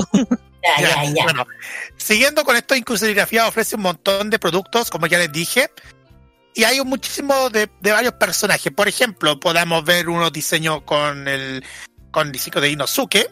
Tenemos uno de, de Ranma también aquí para todos los que les gusta muchísimo esta serie. También hay varios de Dragon Ball, también del ma- imagen del maestro Karin. Eh, ya que como estaba hablando de, de Ghibli, también hay imágenes, hay, fo- hay fotos, quiero decir, poleras con la imagen de Totor, también hay una de Kiki. Eh, Spy X Family también hay otro que son para los fanáticos de este anime que está arrasando bastante. Y si les gusta bastante del mundo de, del- de la animación y también del K-pop, hay una, una polera que es del Hellfire Club. ¿Ya saben a qué me refiero? Sí, sí. Sí. Además, eh, también de- ofrece también, no solamente por sino que tazas. Tazas eh, for- para poder estamparlo, por ejemplo, tazas con la imagen de One Piece, tazas con la imagen de Demon Slayer o el caso de Yu-Gi-Oh! también hay tazas, en tazas en precios entre 5 mil por, un, por una taza y dos por 8 mil pesos. En fin, hay muchos productos que pueden, que pueden gustarse. La medida de estampado de 35 por 50 hacen consulta al mayor, precio por mayor a través del mensaje directo donde lo pueden encontrar instagram.com slash incu guion bajo serigrafía guion bajo 014 ahí para que puedan echar un vistazo y también pueden seguir a través del Insta del WhatsApp perdón que estoy diciendo el WhatsApp donde pueden eh, ir chat para poder ver los productos que, que si quieren pedir un producto ellos lo van a decir y el precio y todo eso Buenísimo. De hecho, estoy mirando, tiene por ahí bien interesante. Ojo, el, el que Carlos dijo de, de- del tema de- del K-pop es del Hey Fire Club, ese de, de Strike Kid. Tema, cur- tema, tema curioso. Mm, está bien. Muy eso, bien. Te puede, eso te puede gustarte para ti, Kira. Ajá, sí, lo sé. Pero después, después. bueno, eh, ahora. Bueno, termi- ¿Aviso? Sí. Bueno, ahora vamos a terminar, vamos con los temas de los avisos clasificados, chiquillos. Vamos a empezar, empecemos. Bueno, eh, mañana, día 2 de octubre, va a empezar la Mega Feria Friki. De las 12 hasta las 7 a Pedro Aguirre Cerda. 6100 Cerrillos, a pocos metros del metro, del mismo nombre Cerrillo, Parque Bicentenario del, de Cerrillo. Cerca de, de 500 emprendedores, just dance, artistas, ani- Anisongs, máquina de baile, videojuegos, eh, cámara 360 grados, comunidad, competencia, ah, una Genki Dama, ok. bueno, el cuento corto. Eh, van, van a haber diferentes eh, stages o diferentes escen- escenarios. Va a haber el escenario principal que va a estar eh, a las doce y media, entre las un- 12, 20, una y media, el Jazz Dance, el típico Jazz Dance. También de las de va a haber una Genki Dama. Eso que no, no va a poder estar, ver. Desde las 3 a las 3 y media, la gran Hiro, Hiro Genia, le mando un saludo muy grande a ella. Y a, y, y a las eh, 5.20 a las 6.10 de la tarde va a tocar, va a cantar alguien, una waifu de alguien de aquí. La gran Salome Anjari, que te no ¡Ay, ay, ay! Ay, ay, ay. No es para tanto. No tienes razón para que pueda hacerte un efecto de grito. Ya. Ya. Y bueno, y también va a haber un- una parte del K-pop stage. que ahí donde sufro yo. Bueno, va a haber los cafés, va a haber un K-pop random dance, apertura de presentaciones de diferentes eh, agrupaciones dedicadas al cover dance de K-pop. Eh, bloque competencia número uno, nuevamente a las tres y media hasta las cuatro y media, un K-pop random dance. Va a haber un segundo bloque de competencia y el, al de las seis y media y siete va a haber eh, la premiación de las agrupaciones de quien gana a ganar. Y también vamos a tener el Game Stage. Va a, tener- va a haber una va a haber una competencia Super Smash Bros. No tiene que faltar. Eh, también juegos como DDR Extreme, el Pampira, eh, Extreme Camp 360 otro- y otros juegos dedicados a lo que son los juegos de baile que no han dejado de ser populares jamás. El siguiente es Carlito. El siguiente, bueno, eh, a todo esto, saludos a toda la gente de Feria Friki, que ya, como ya lo mismo mi hijo la quiera sobre este evento de Feria Friki, eh, Feria Friki está cumpliendo 10 años, así que saludos especiales a todos, todos los que hacen Feria Friki desde los tiempos en el desde el ya el 2012. Ya tuvimos una por, conversamos con, con ellos, Varias la historia de Feria Friki, así que muchas felicitaciones a todo el equipo de Feria Friki por sus 10 años. Dale nomás. Vamos ahora al siguiente que tiene que ver con K-Pop Challenge de Soda Fans Pudahuel, Dota Gamer, donde se va a realizar la, en la explanada Parque Amengual de 11 a 19 30 horas en los ediles 764 a paso del metro de estación Pudahuel. Sí, se van a preguntar si vamos a ir. me pasa el- Sí, que sí. Vamos a ir. Sí, vamos a ir. Vamos a ir. Así que estén atentos. no, sí, ya lo mencionó, ya lo mencionó en K-Mod la Kira. Mencionó en K-Mod que vamos a ir. Ajá. Emprendedores de Pudahuel, más de 200 stands, K-pop random, Just Dance, competencia cosplay, adulto infantil, K-pop singer, Annie Singer, competencia K-pop. El evento es apto para toda la familia, chiquillos, para que puedan asi- asistir. También hay jornada de adopción. Eso ya les dije el lugar, 9 de octubre. Saludos especiales a nuestro amigo Claudio PSI, que Salval. este evento. Así es. La siguiente es Cosplay Manía. Entrada liberada y sí, pase de movilidad. Por fin. Hablo, bueno, esto se va a hacer el 15 de octubre de las 12 hasta las 7. Este en Avenida Peñaflor 3400. Power Soccer, Soccer Peñaflor. El haber concurso, cosplay, tienda de anime, sorteos, audio musical, colecciones y más. Un poquito sale un poco de Santiago y va a haber una banda en vivo que se llama Freeze K. Es una adap- como eh, una banda que hace interpretaciones de la banda Mago, Mago de Oz, esta banda española. ¿Y qué más, Carlos? A ver, ¿qué tenemos? Tenemos Festifans. Ándale. Festifans que se va a realizar en La Serena. Si me dan el tiempo para buscar la información, porque tenemos que ah, seguir con el programa, Festifans tiene un montón de sorpresas para toda la fanática de la cuarta región. Eh, a ver, ¿qué podemos detallar en Festifans? Va a haber montones de actividades. Va a haber mm, artistas Anison que ustedes ya lo van a conocer, algunos locales.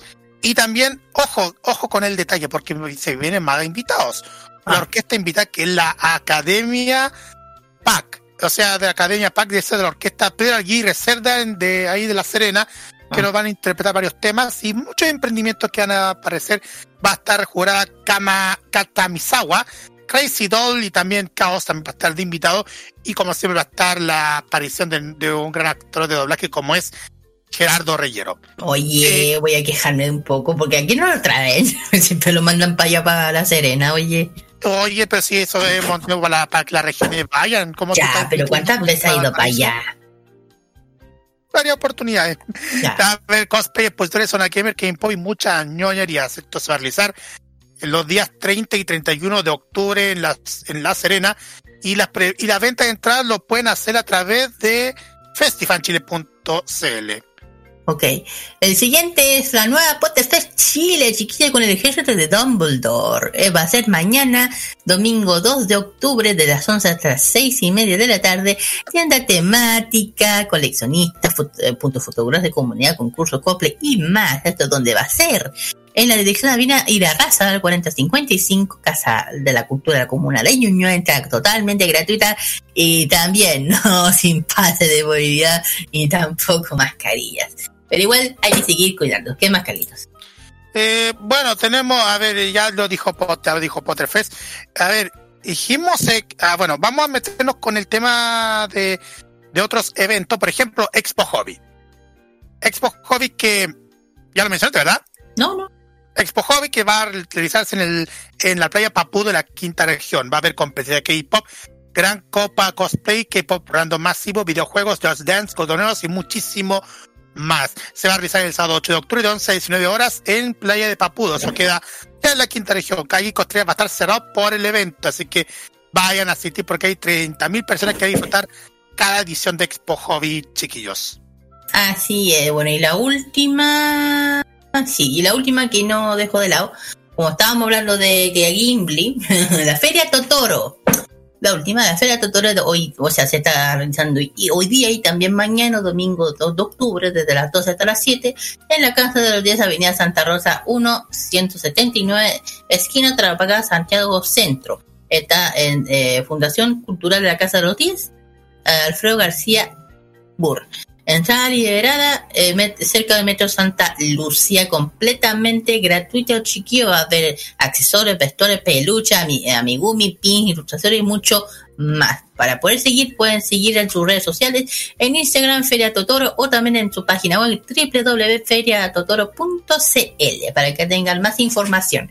Este hay una tienda que hace rato no sabía de ella y va a estar por ahí. La- a- Después la voy a mencionar. Así que eh, aquí terminamos y vamos con las canciones que nos competen del K-pop. Bueno, la primera canción es una que hace poquito, es el, último comeback de las chicas de Lona con su canción Luminous en versión japonés, bueno, del álbum japonés que hace poquito hicieron su comeback.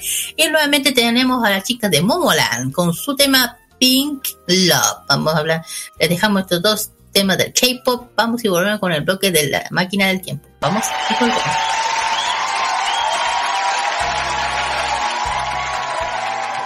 wanna beep beep wanna wanna beep beep wanna wanna beep beep wanna. You wanna be luminous. Wanna beep beep wanna wanna beep beep wanna wanna beep beep wanna. You wanna be luminous それぞれのスパークが舞い上がいざつくの派遣者 Yo 瞬く間に getting hot Do you know what's up? よく見てよ focus Eyes wide open focus It gives me glow It's like this It's like that星の数ほどパパピパ今 let's be normal 重力の swing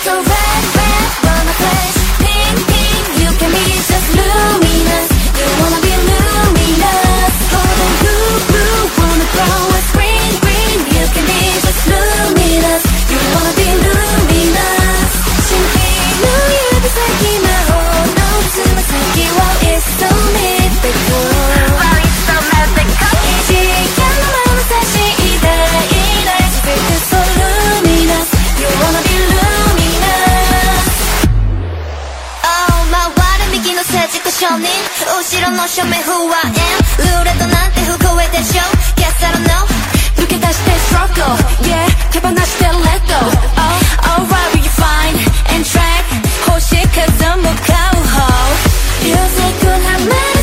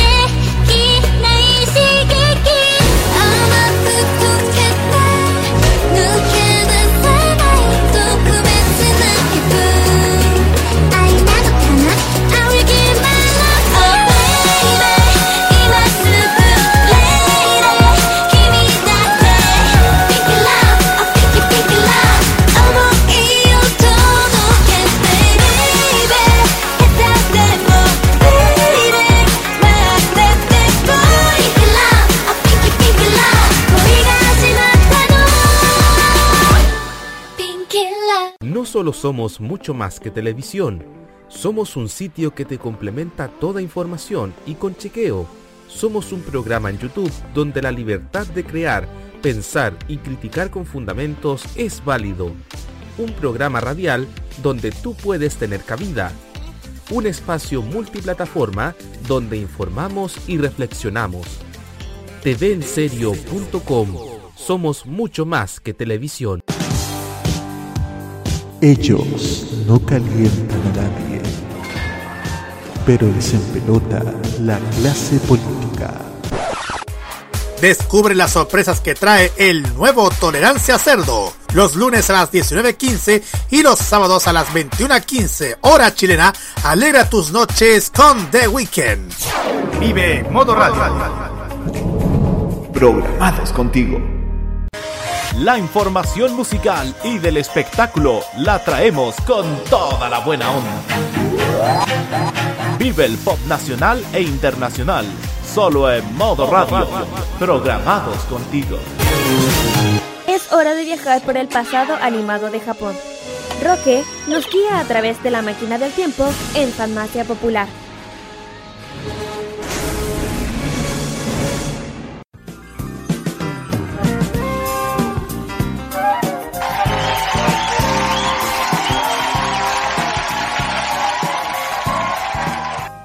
Continuamos acá en Farmacia Popular por modo radio y llegamos al bloque en donde nos vamos al pasado y traemos al presente un clásico de la animación.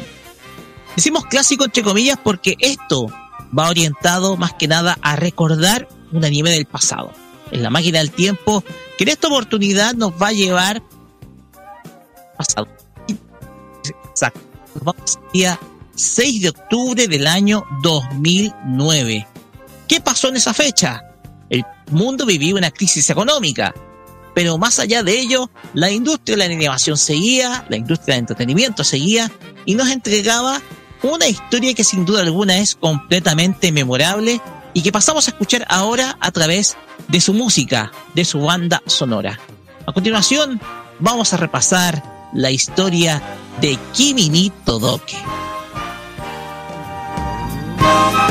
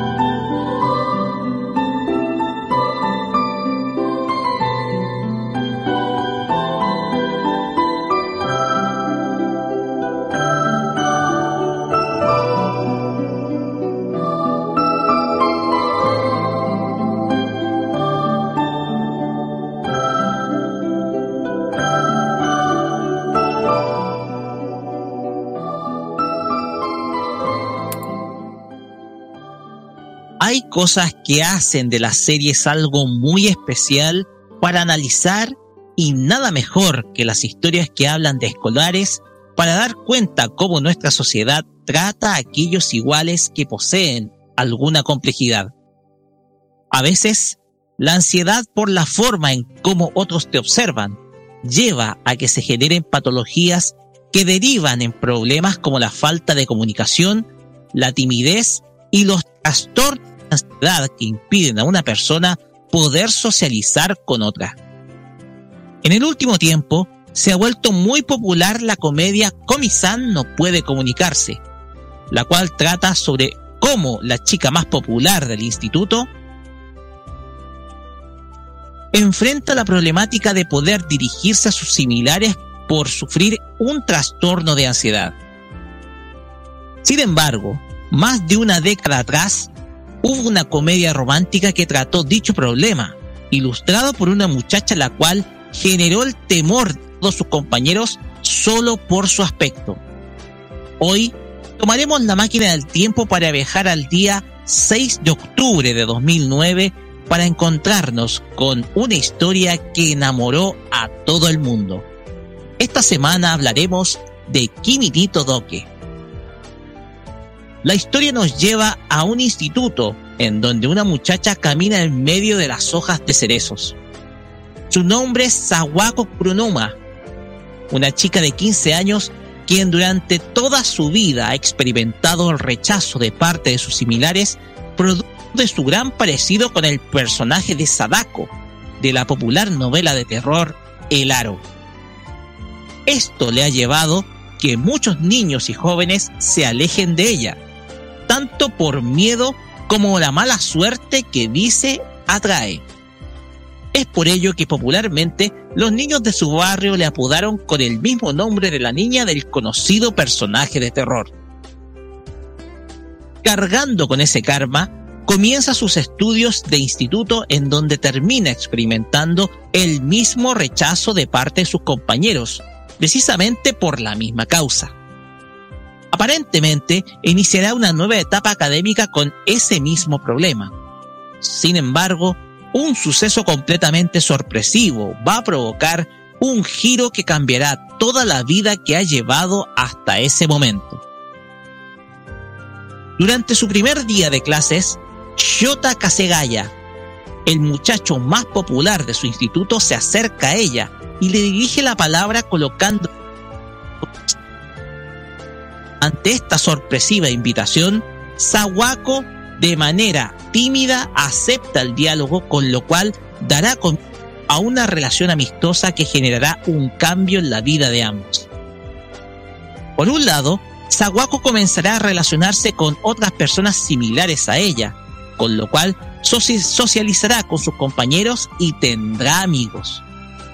Por el lado de Chota, descubriremos muchas cosas que están detrás de su vida de muchacho popular, una figura que desde luego le trae un peso detrás, además de ocultar los complejos momentos y hasta incluso ocultar aquellos momentos que son muy tristes para él y que moldean una actitud distinta a la que muestra delante de sus compañeros. Junto a ello, conoceremos otras historias respecto al entorno que rodea Sawako, la cual se alimenta de humor sentimientos y hasta incluso enemistades que pueden transformarse en amistad. Pasamos a los personajes de esta historia comenzando con la protagonista, Sawako Kurunuma. Es una estudiante de 15 años de edad, de cabellos lisos y negros, además de ser muy delgada.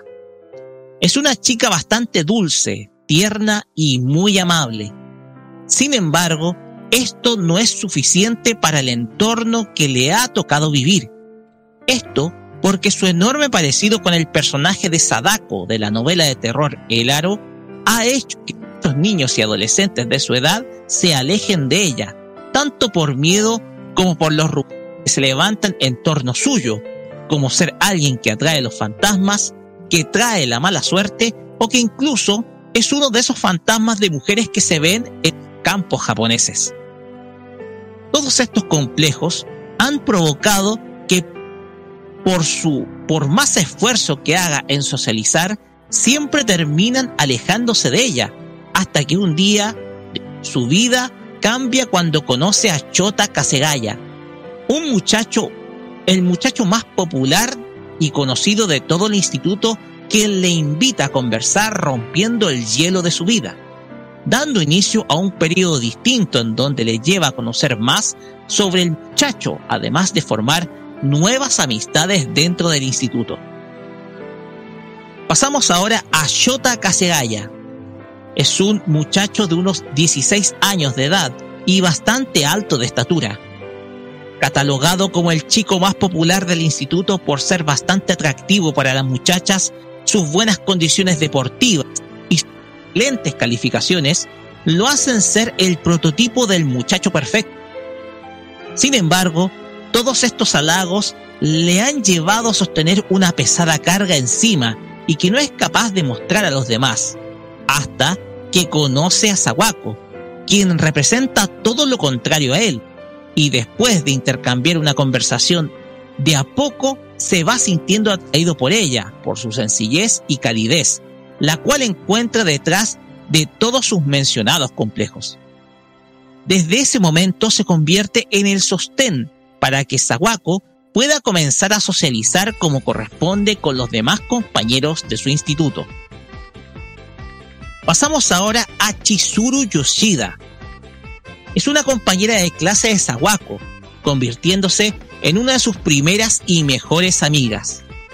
Es muy atlética, pero muy poco femenina, además de ser muy ruda, sobre todo con lo que la hacen ver como toda una marimacho, lo que le ha levantado una serie de prejuicios al respecto.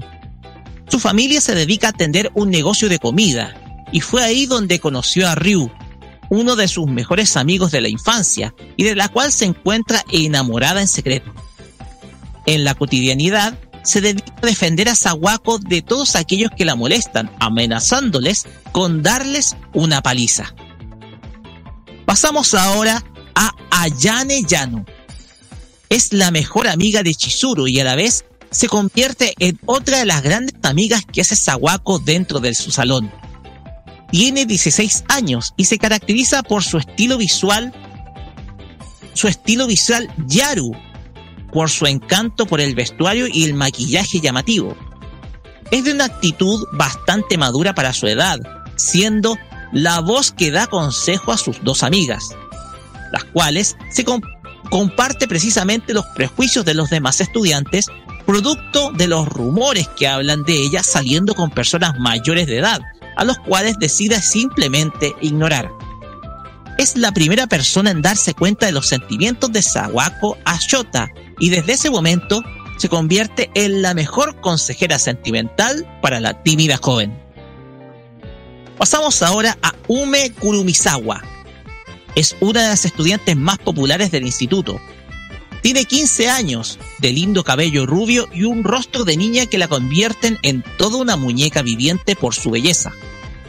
Sin embargo, se convierte en antagonista dentro de la historia, pues ella se encuentra muy enamorada de Shota, sintiendo fuertes celos de Sawako por cómo se lleva con él. Es por ello que se dedica a hacerle en un principio la vida imposible con tal de conquistar al joven Kasehaya. Esto provoca que se gane el odio de Chizuru, quien en varias oportunidades nace con dar una paliza.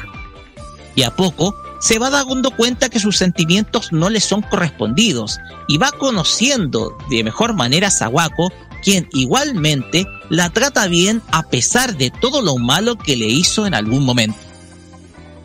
Pasamos ahora a Ryu Sanada. Es un estudiante de 16 años y es el mejor amigo de Chota dentro del instituto, además de ser amigo de la infancia de Chizuru. Tiene el cabello negro y siempre muestra una actitud seria como si fuera un pandillero. De a poco se va convirtiendo en amigo de Sawako y está enamorado en secreto de Chizuru, a quien conoce desde la etapa de primaria. Por último tenemos a Kazuichi Arai, apodado también como Pin. Es el profesor en jefe de la clase de Sawako. Es de cabello pelirrojo y de una actitud bastante energética y a veces bromista siempre se van a gloria de sobrevivir a las leyendas que surgen alrededor de Sawako, en donde se muestra como un sobreviviente de la maldición de la chica. dentro de la historia es una especie de alivio cómico, trayendo siempre los momentos más chistosos dentro de la serie. Kimi ni Todoke es una serie de anime de 38 episodios divididos en dos temporadas, una primera de 25 y la segunda de 13, producidos por el estudio Production IG, conocido por la saga Blood y The Ghost in the Shell, emitidos entre los días 6 de octubre de 2009 al 4 de enero de 2011. La historia es una adaptación del manga original del autor Narujo China, publicado en la revista Besatsu Margaret de la editorial Shueisha, que contó con 30 volúmenes finalizando su publicación el 13 de noviembre de 2017. Además de una novela ligera que sigue publicándose hasta la actualidad. La obra tiene como eje principal los problemas de comunicación de la juventud, derivados en ciertos casos por cuadros de ansiedad, que llevan a una persona a mostrar una timidez extrema y experimentar problemas de socialización.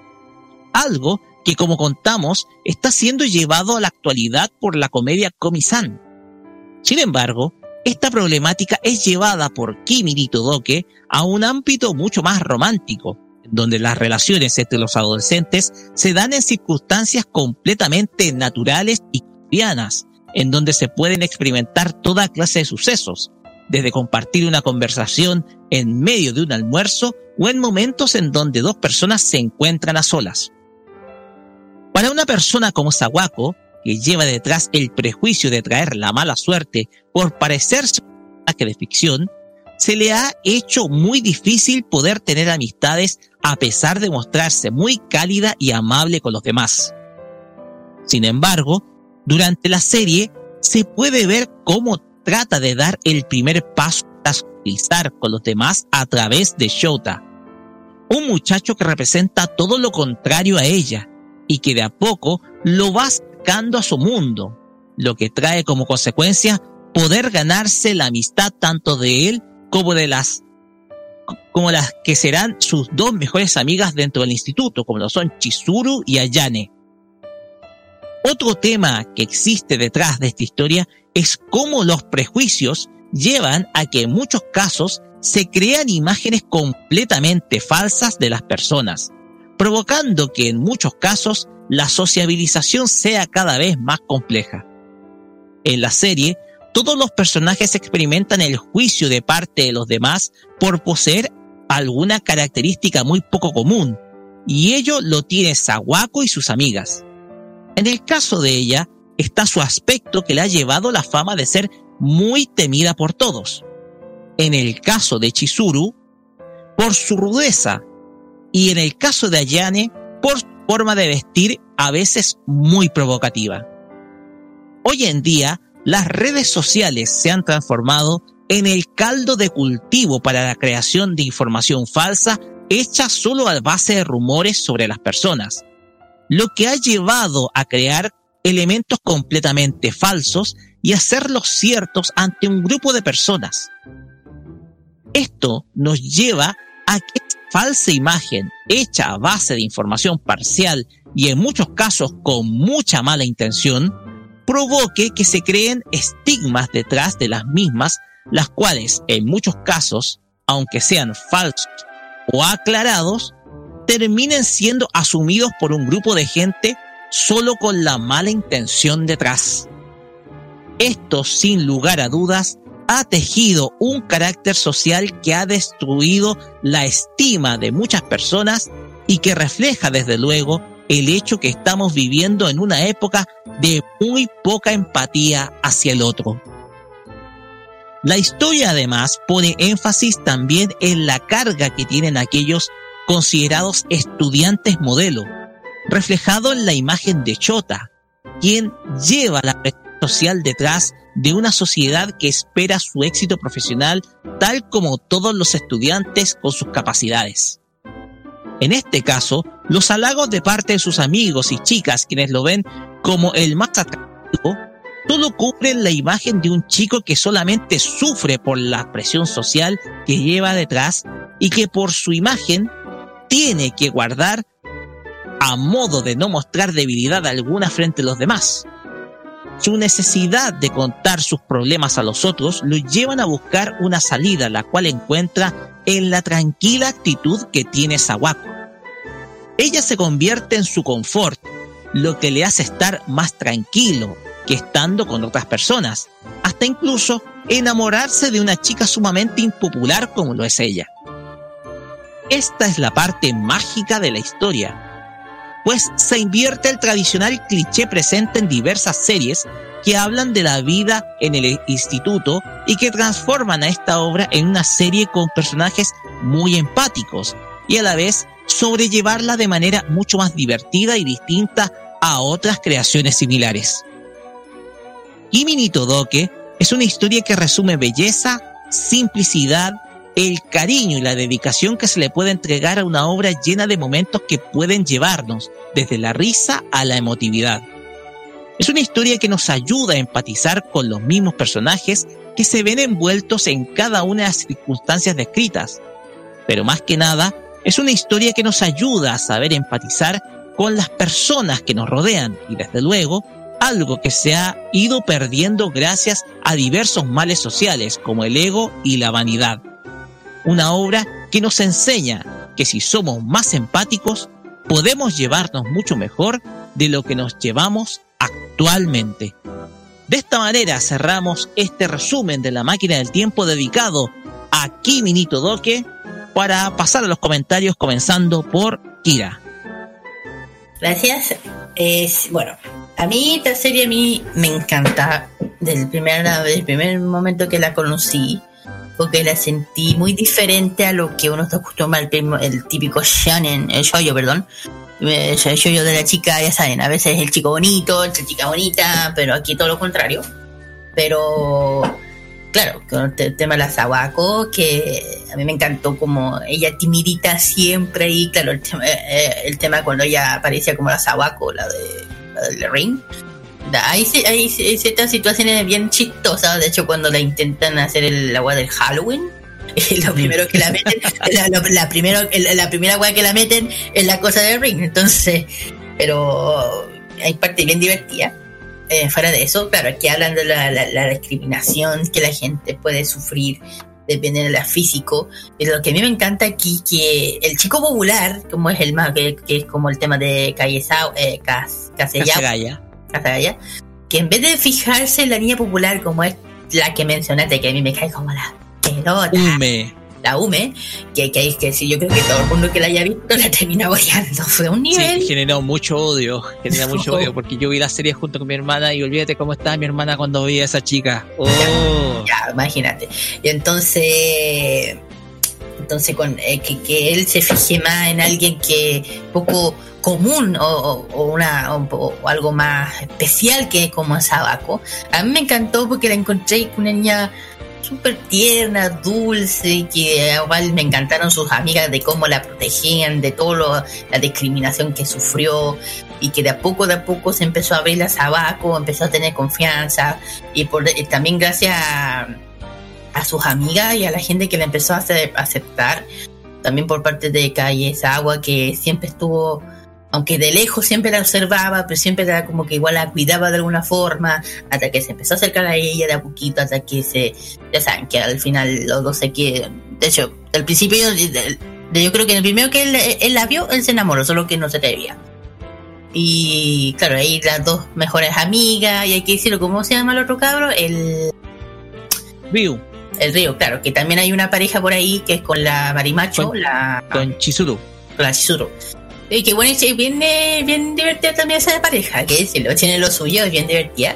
Y un cuento curioso, va a haber una, hablando de Kimi, Kimi que tendrá una serie en Netflix en live action. Tema, claro, eh, ¿cuándo? Va a ser el otro año, el año 2023, se va en todo el mundo, en todo el mundo, a través de la plataforma de Netflix. Claro. Ojo, que esto esta vez va a tener una conjunto, una colaboración con TV Tokyo y Netflix menos mal, dirigida por eh, Takehiko Shinsho y por, eh, oh, mira, Takeo Kikuchi, y mientras que el guion será escrito por Hayato, Miyamoto. ¿Ya?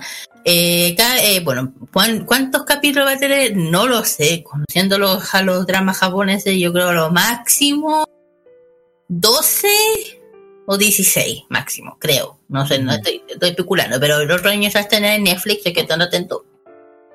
Y también hay que recordar que aparte de este tiene una película, que es un live action que se estrenó en el año 2010 en Japón.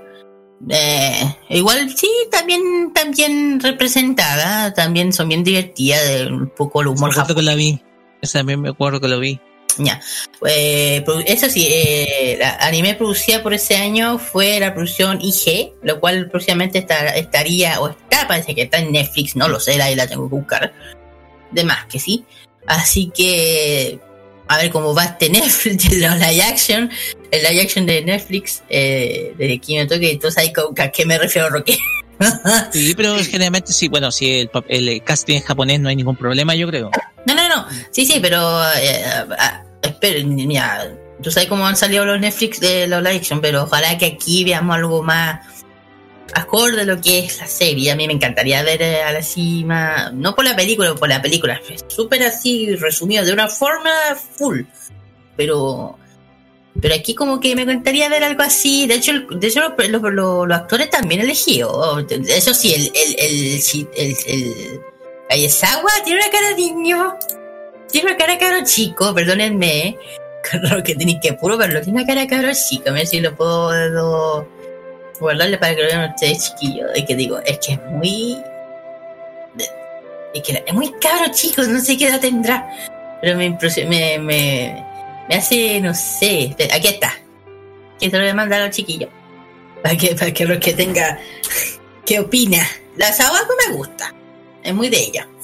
Pero el cabro, no sé, es muy cabro chico, no sé. Pero igual el ser. ¿Ah? Muy aniñado. Muy aniñado, la cagó. Bueno, así son. Bueno, si la quieren ver, chiquillos, véanla, es muy bonita. Tiene dos temporadas. De hecho, al final del taller yo decía, por favor, mira, la otra cosa que es un martillo es como, por favor, dile. Dile, no le dicen nunca. Nunca. Hasta que tenía, hasta el final pasa algo. No decir cualquier capelo, yo te juro. Dile de buena vez que está ahí como está. Dile, dile. Nada. Eh, bueno, es bonita y es muy entretenida. Y, y enseña muchas cosas. Eso. Sí, exactamente. Igual como el tema de los, act- actores de doblaje que son seiyus. Por ejemplo, eh, de Kimi no Todoke. Eh, Namiko Noto hizo la voz de Sawako. Daisuke Ka- Namikawa hizo a Shota. Yuchi Nakamura lo hizo a Ryu. Yuko Sanpei hizo a Chizuru. Miyuki Sawashiro hizo a Yane. También Yuki Ono en la voz de Kazuichi. Aya Hirano, la actriz, con la voz de Ume Kurumisawa. También está Masahiro Yamanaka con la voz de Souchi y Wataru Hatano como Toru. Eh, ya, ya, saben, la producción lo hizo Joji Wada, Toshio Nakatani y Tetsuya Nakatake. La dirección estuvo a cargo de Hiro Kaburaki. Para que echen un vistazo a esta, este anime. Así es. eh, ya para ir cerrando, ya para ir cerrando esta sección, lo que nos enseña Todoke es a saber valorar las diferencias, más allá de, más allá de varias otras cosas que puedan surgir detrás, porque si hay un valor que uno tiene es que todos somos diferentes, todos mostramos actitudes distintas, pensamos distintos en varios momentos de la vida, etcétera.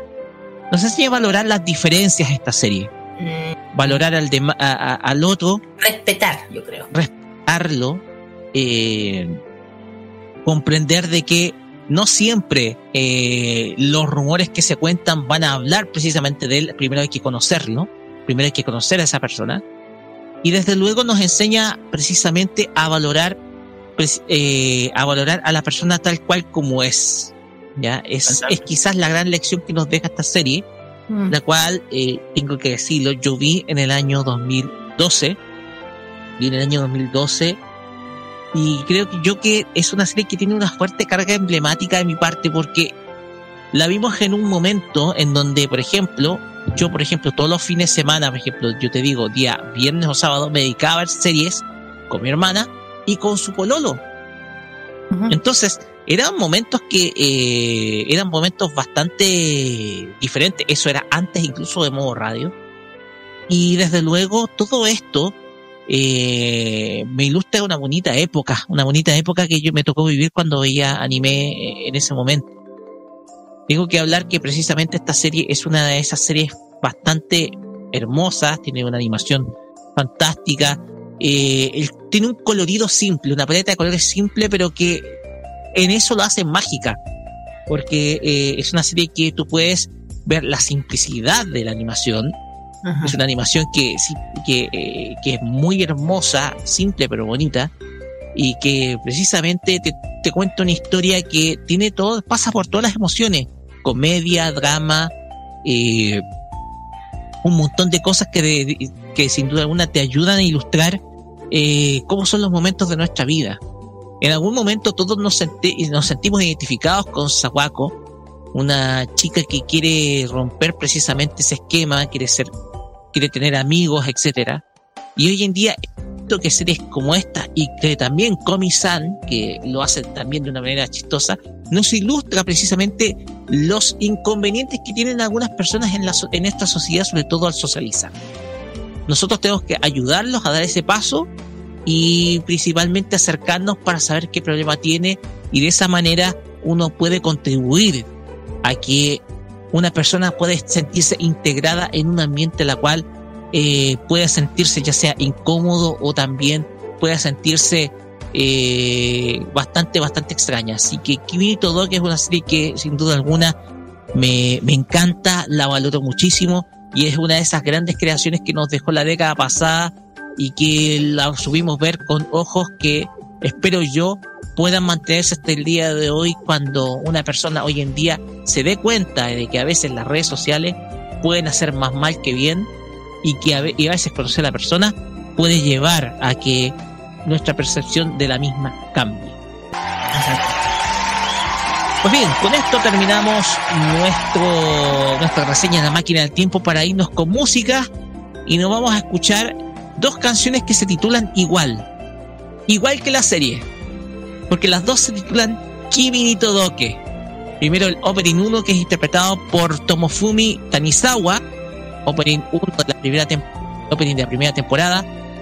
Y después cerramos con el ending 2 que se llama igual que la serie, pero esta vez interpretada por Mace, que es una de las canciones yo creo más hermosas que he escuchado en toda mi vida.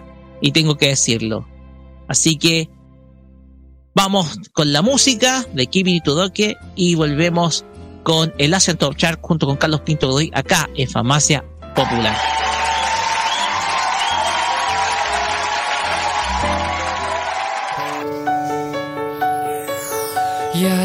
しい日だまりにチャイムがディレイする頬を撫でる風息吹は深くなってく遠回りの涙名前つけた明日重なる未来の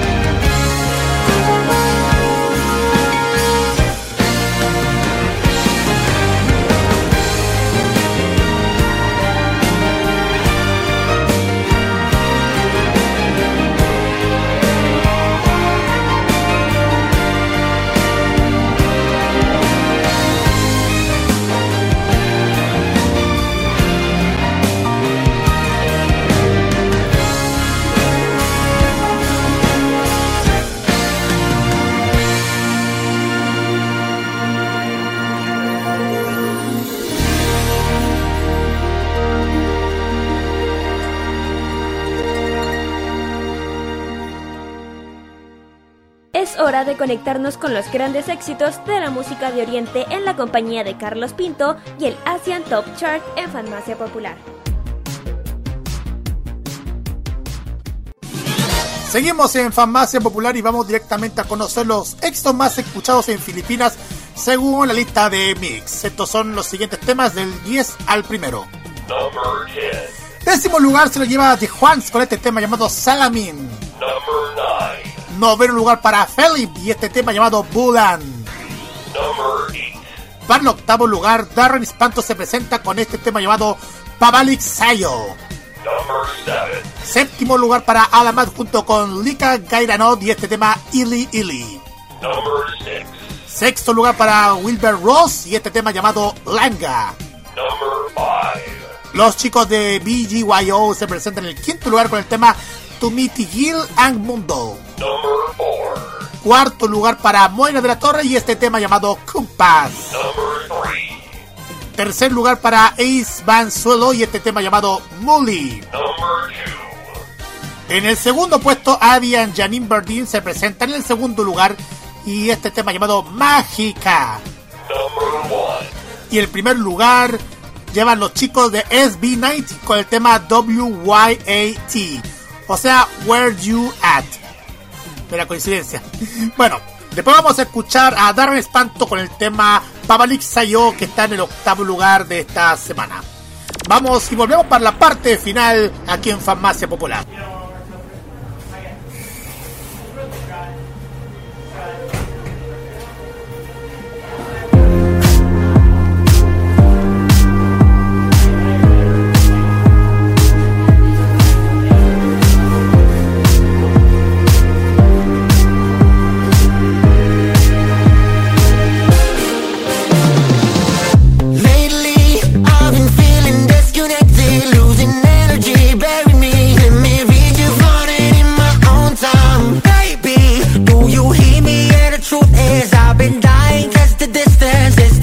to me and you So I immediately move Trying to find a better cue That will surely lead to you Till we want and lose the two, two. Let's not wait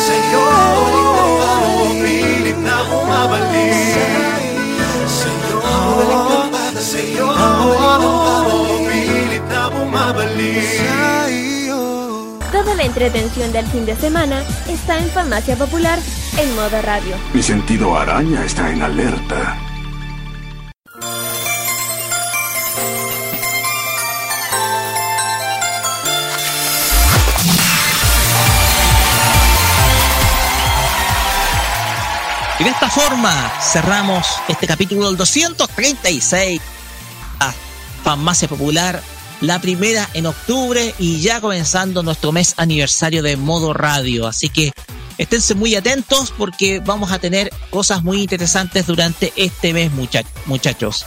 Pero ahora nos vamos con nuestro tradicional bloque de saludos antes del cierre y comenzamos primero con Kira. Eh, arigato. Casi. Eh, bueno, bueno, un saludo bueno, a los que siempre costumbre saludo, a los eh, que siempre nos apoyen, nos oyen, especialmente en nuestras redes sociales, en Instagram especialmente, que hicimos el logro antes que llegara Octubre Roque de los mil seguidores, hay que decirlo. Ojalá que Farmacia hay que llegar a ese rock como va a llegar.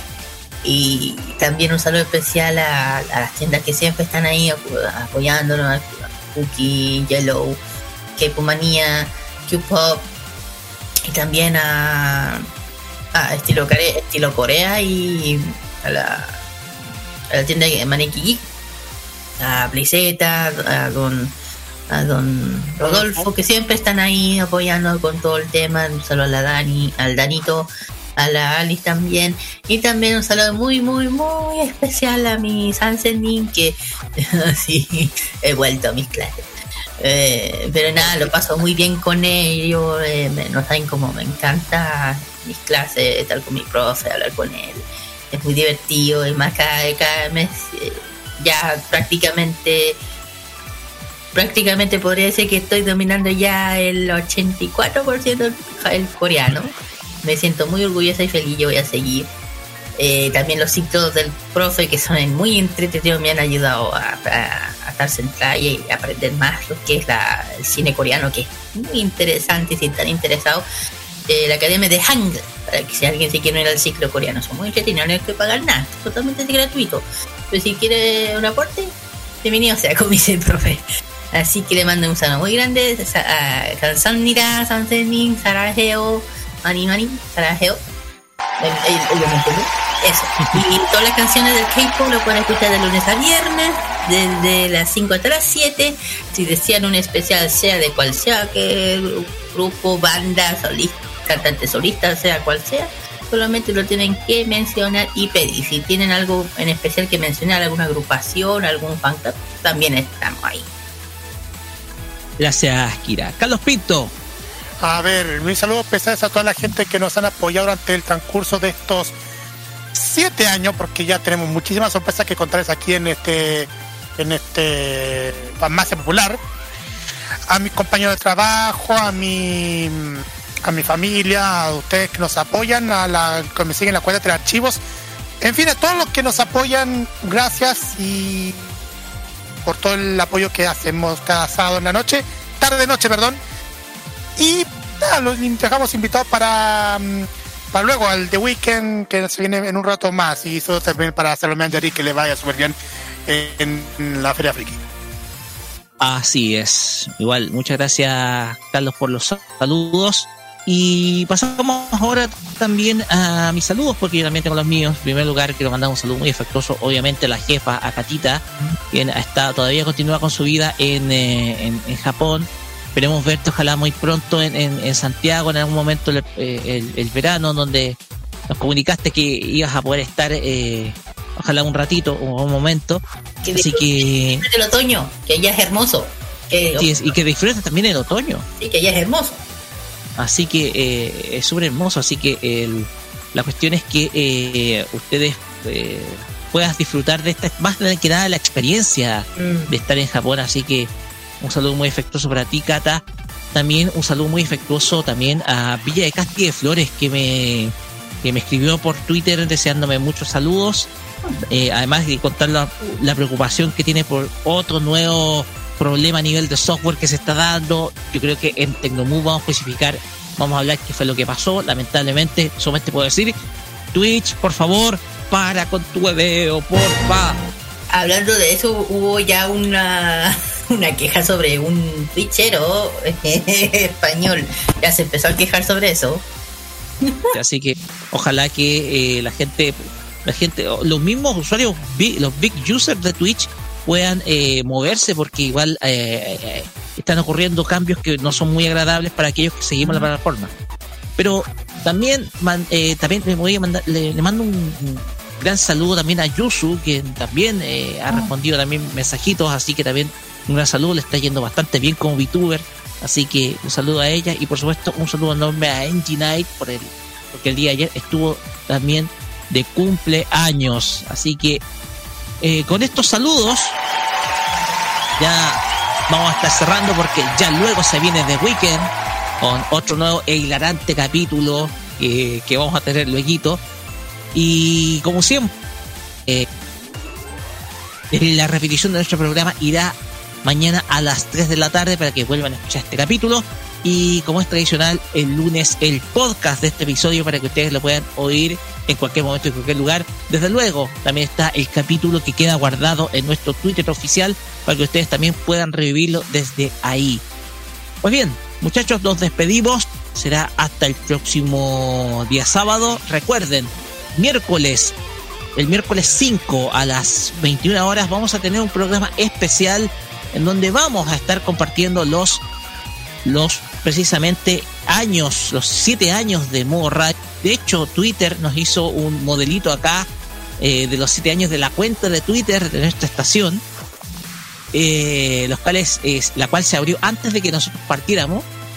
Pero de todas maneras, ustedes están ya están comenzando a partir de hoy viendo el logo de nuestros siete años. Así que, como les contamos, el día miércoles tendremos un programa especial y durante semana tendremos muchas más sorpresas dedicadas a este medio aniversario. Nos despedimos y lo vamos a hacer con una canción City Pop de una gran artista japonesa, una artista que ya no está con nosotros, pero sigue viviendo en su música. Hablamos de Miki Matsubara y nos iremos escuchando la canción Crying, tema con la cual cerramos este capítulo de Farmacia Popular, deseándole a todos un, ex- un excelente día domingo y por supuesto, cuídense durante la semana que viene y disfruten precisamente de estas días en donde vamos a estar ya un poco más libres de las restricciones por COVID-19.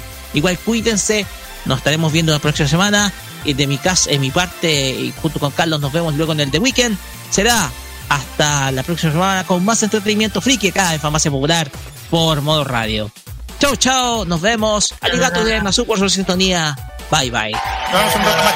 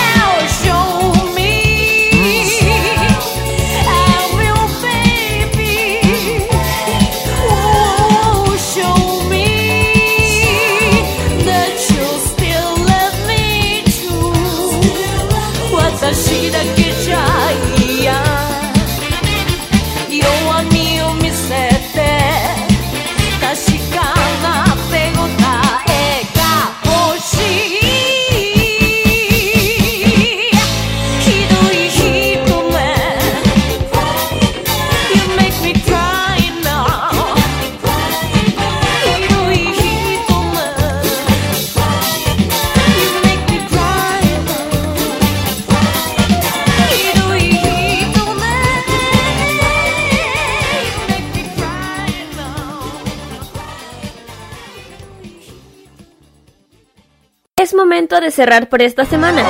Se acabó. Todo, todo, todillo. Te dejé ser feliz.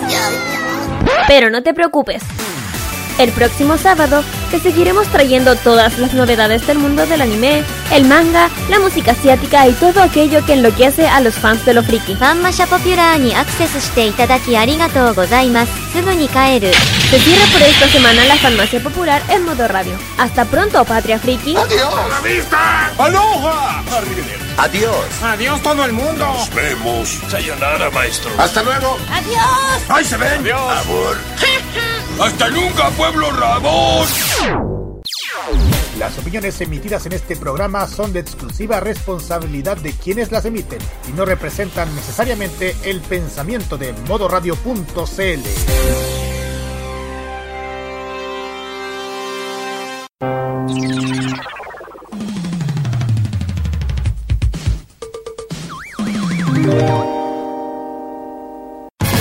recuerdos de la música son parte también de nuestra programación. Vive la nostalgia musical en modo radio. Programados contigo.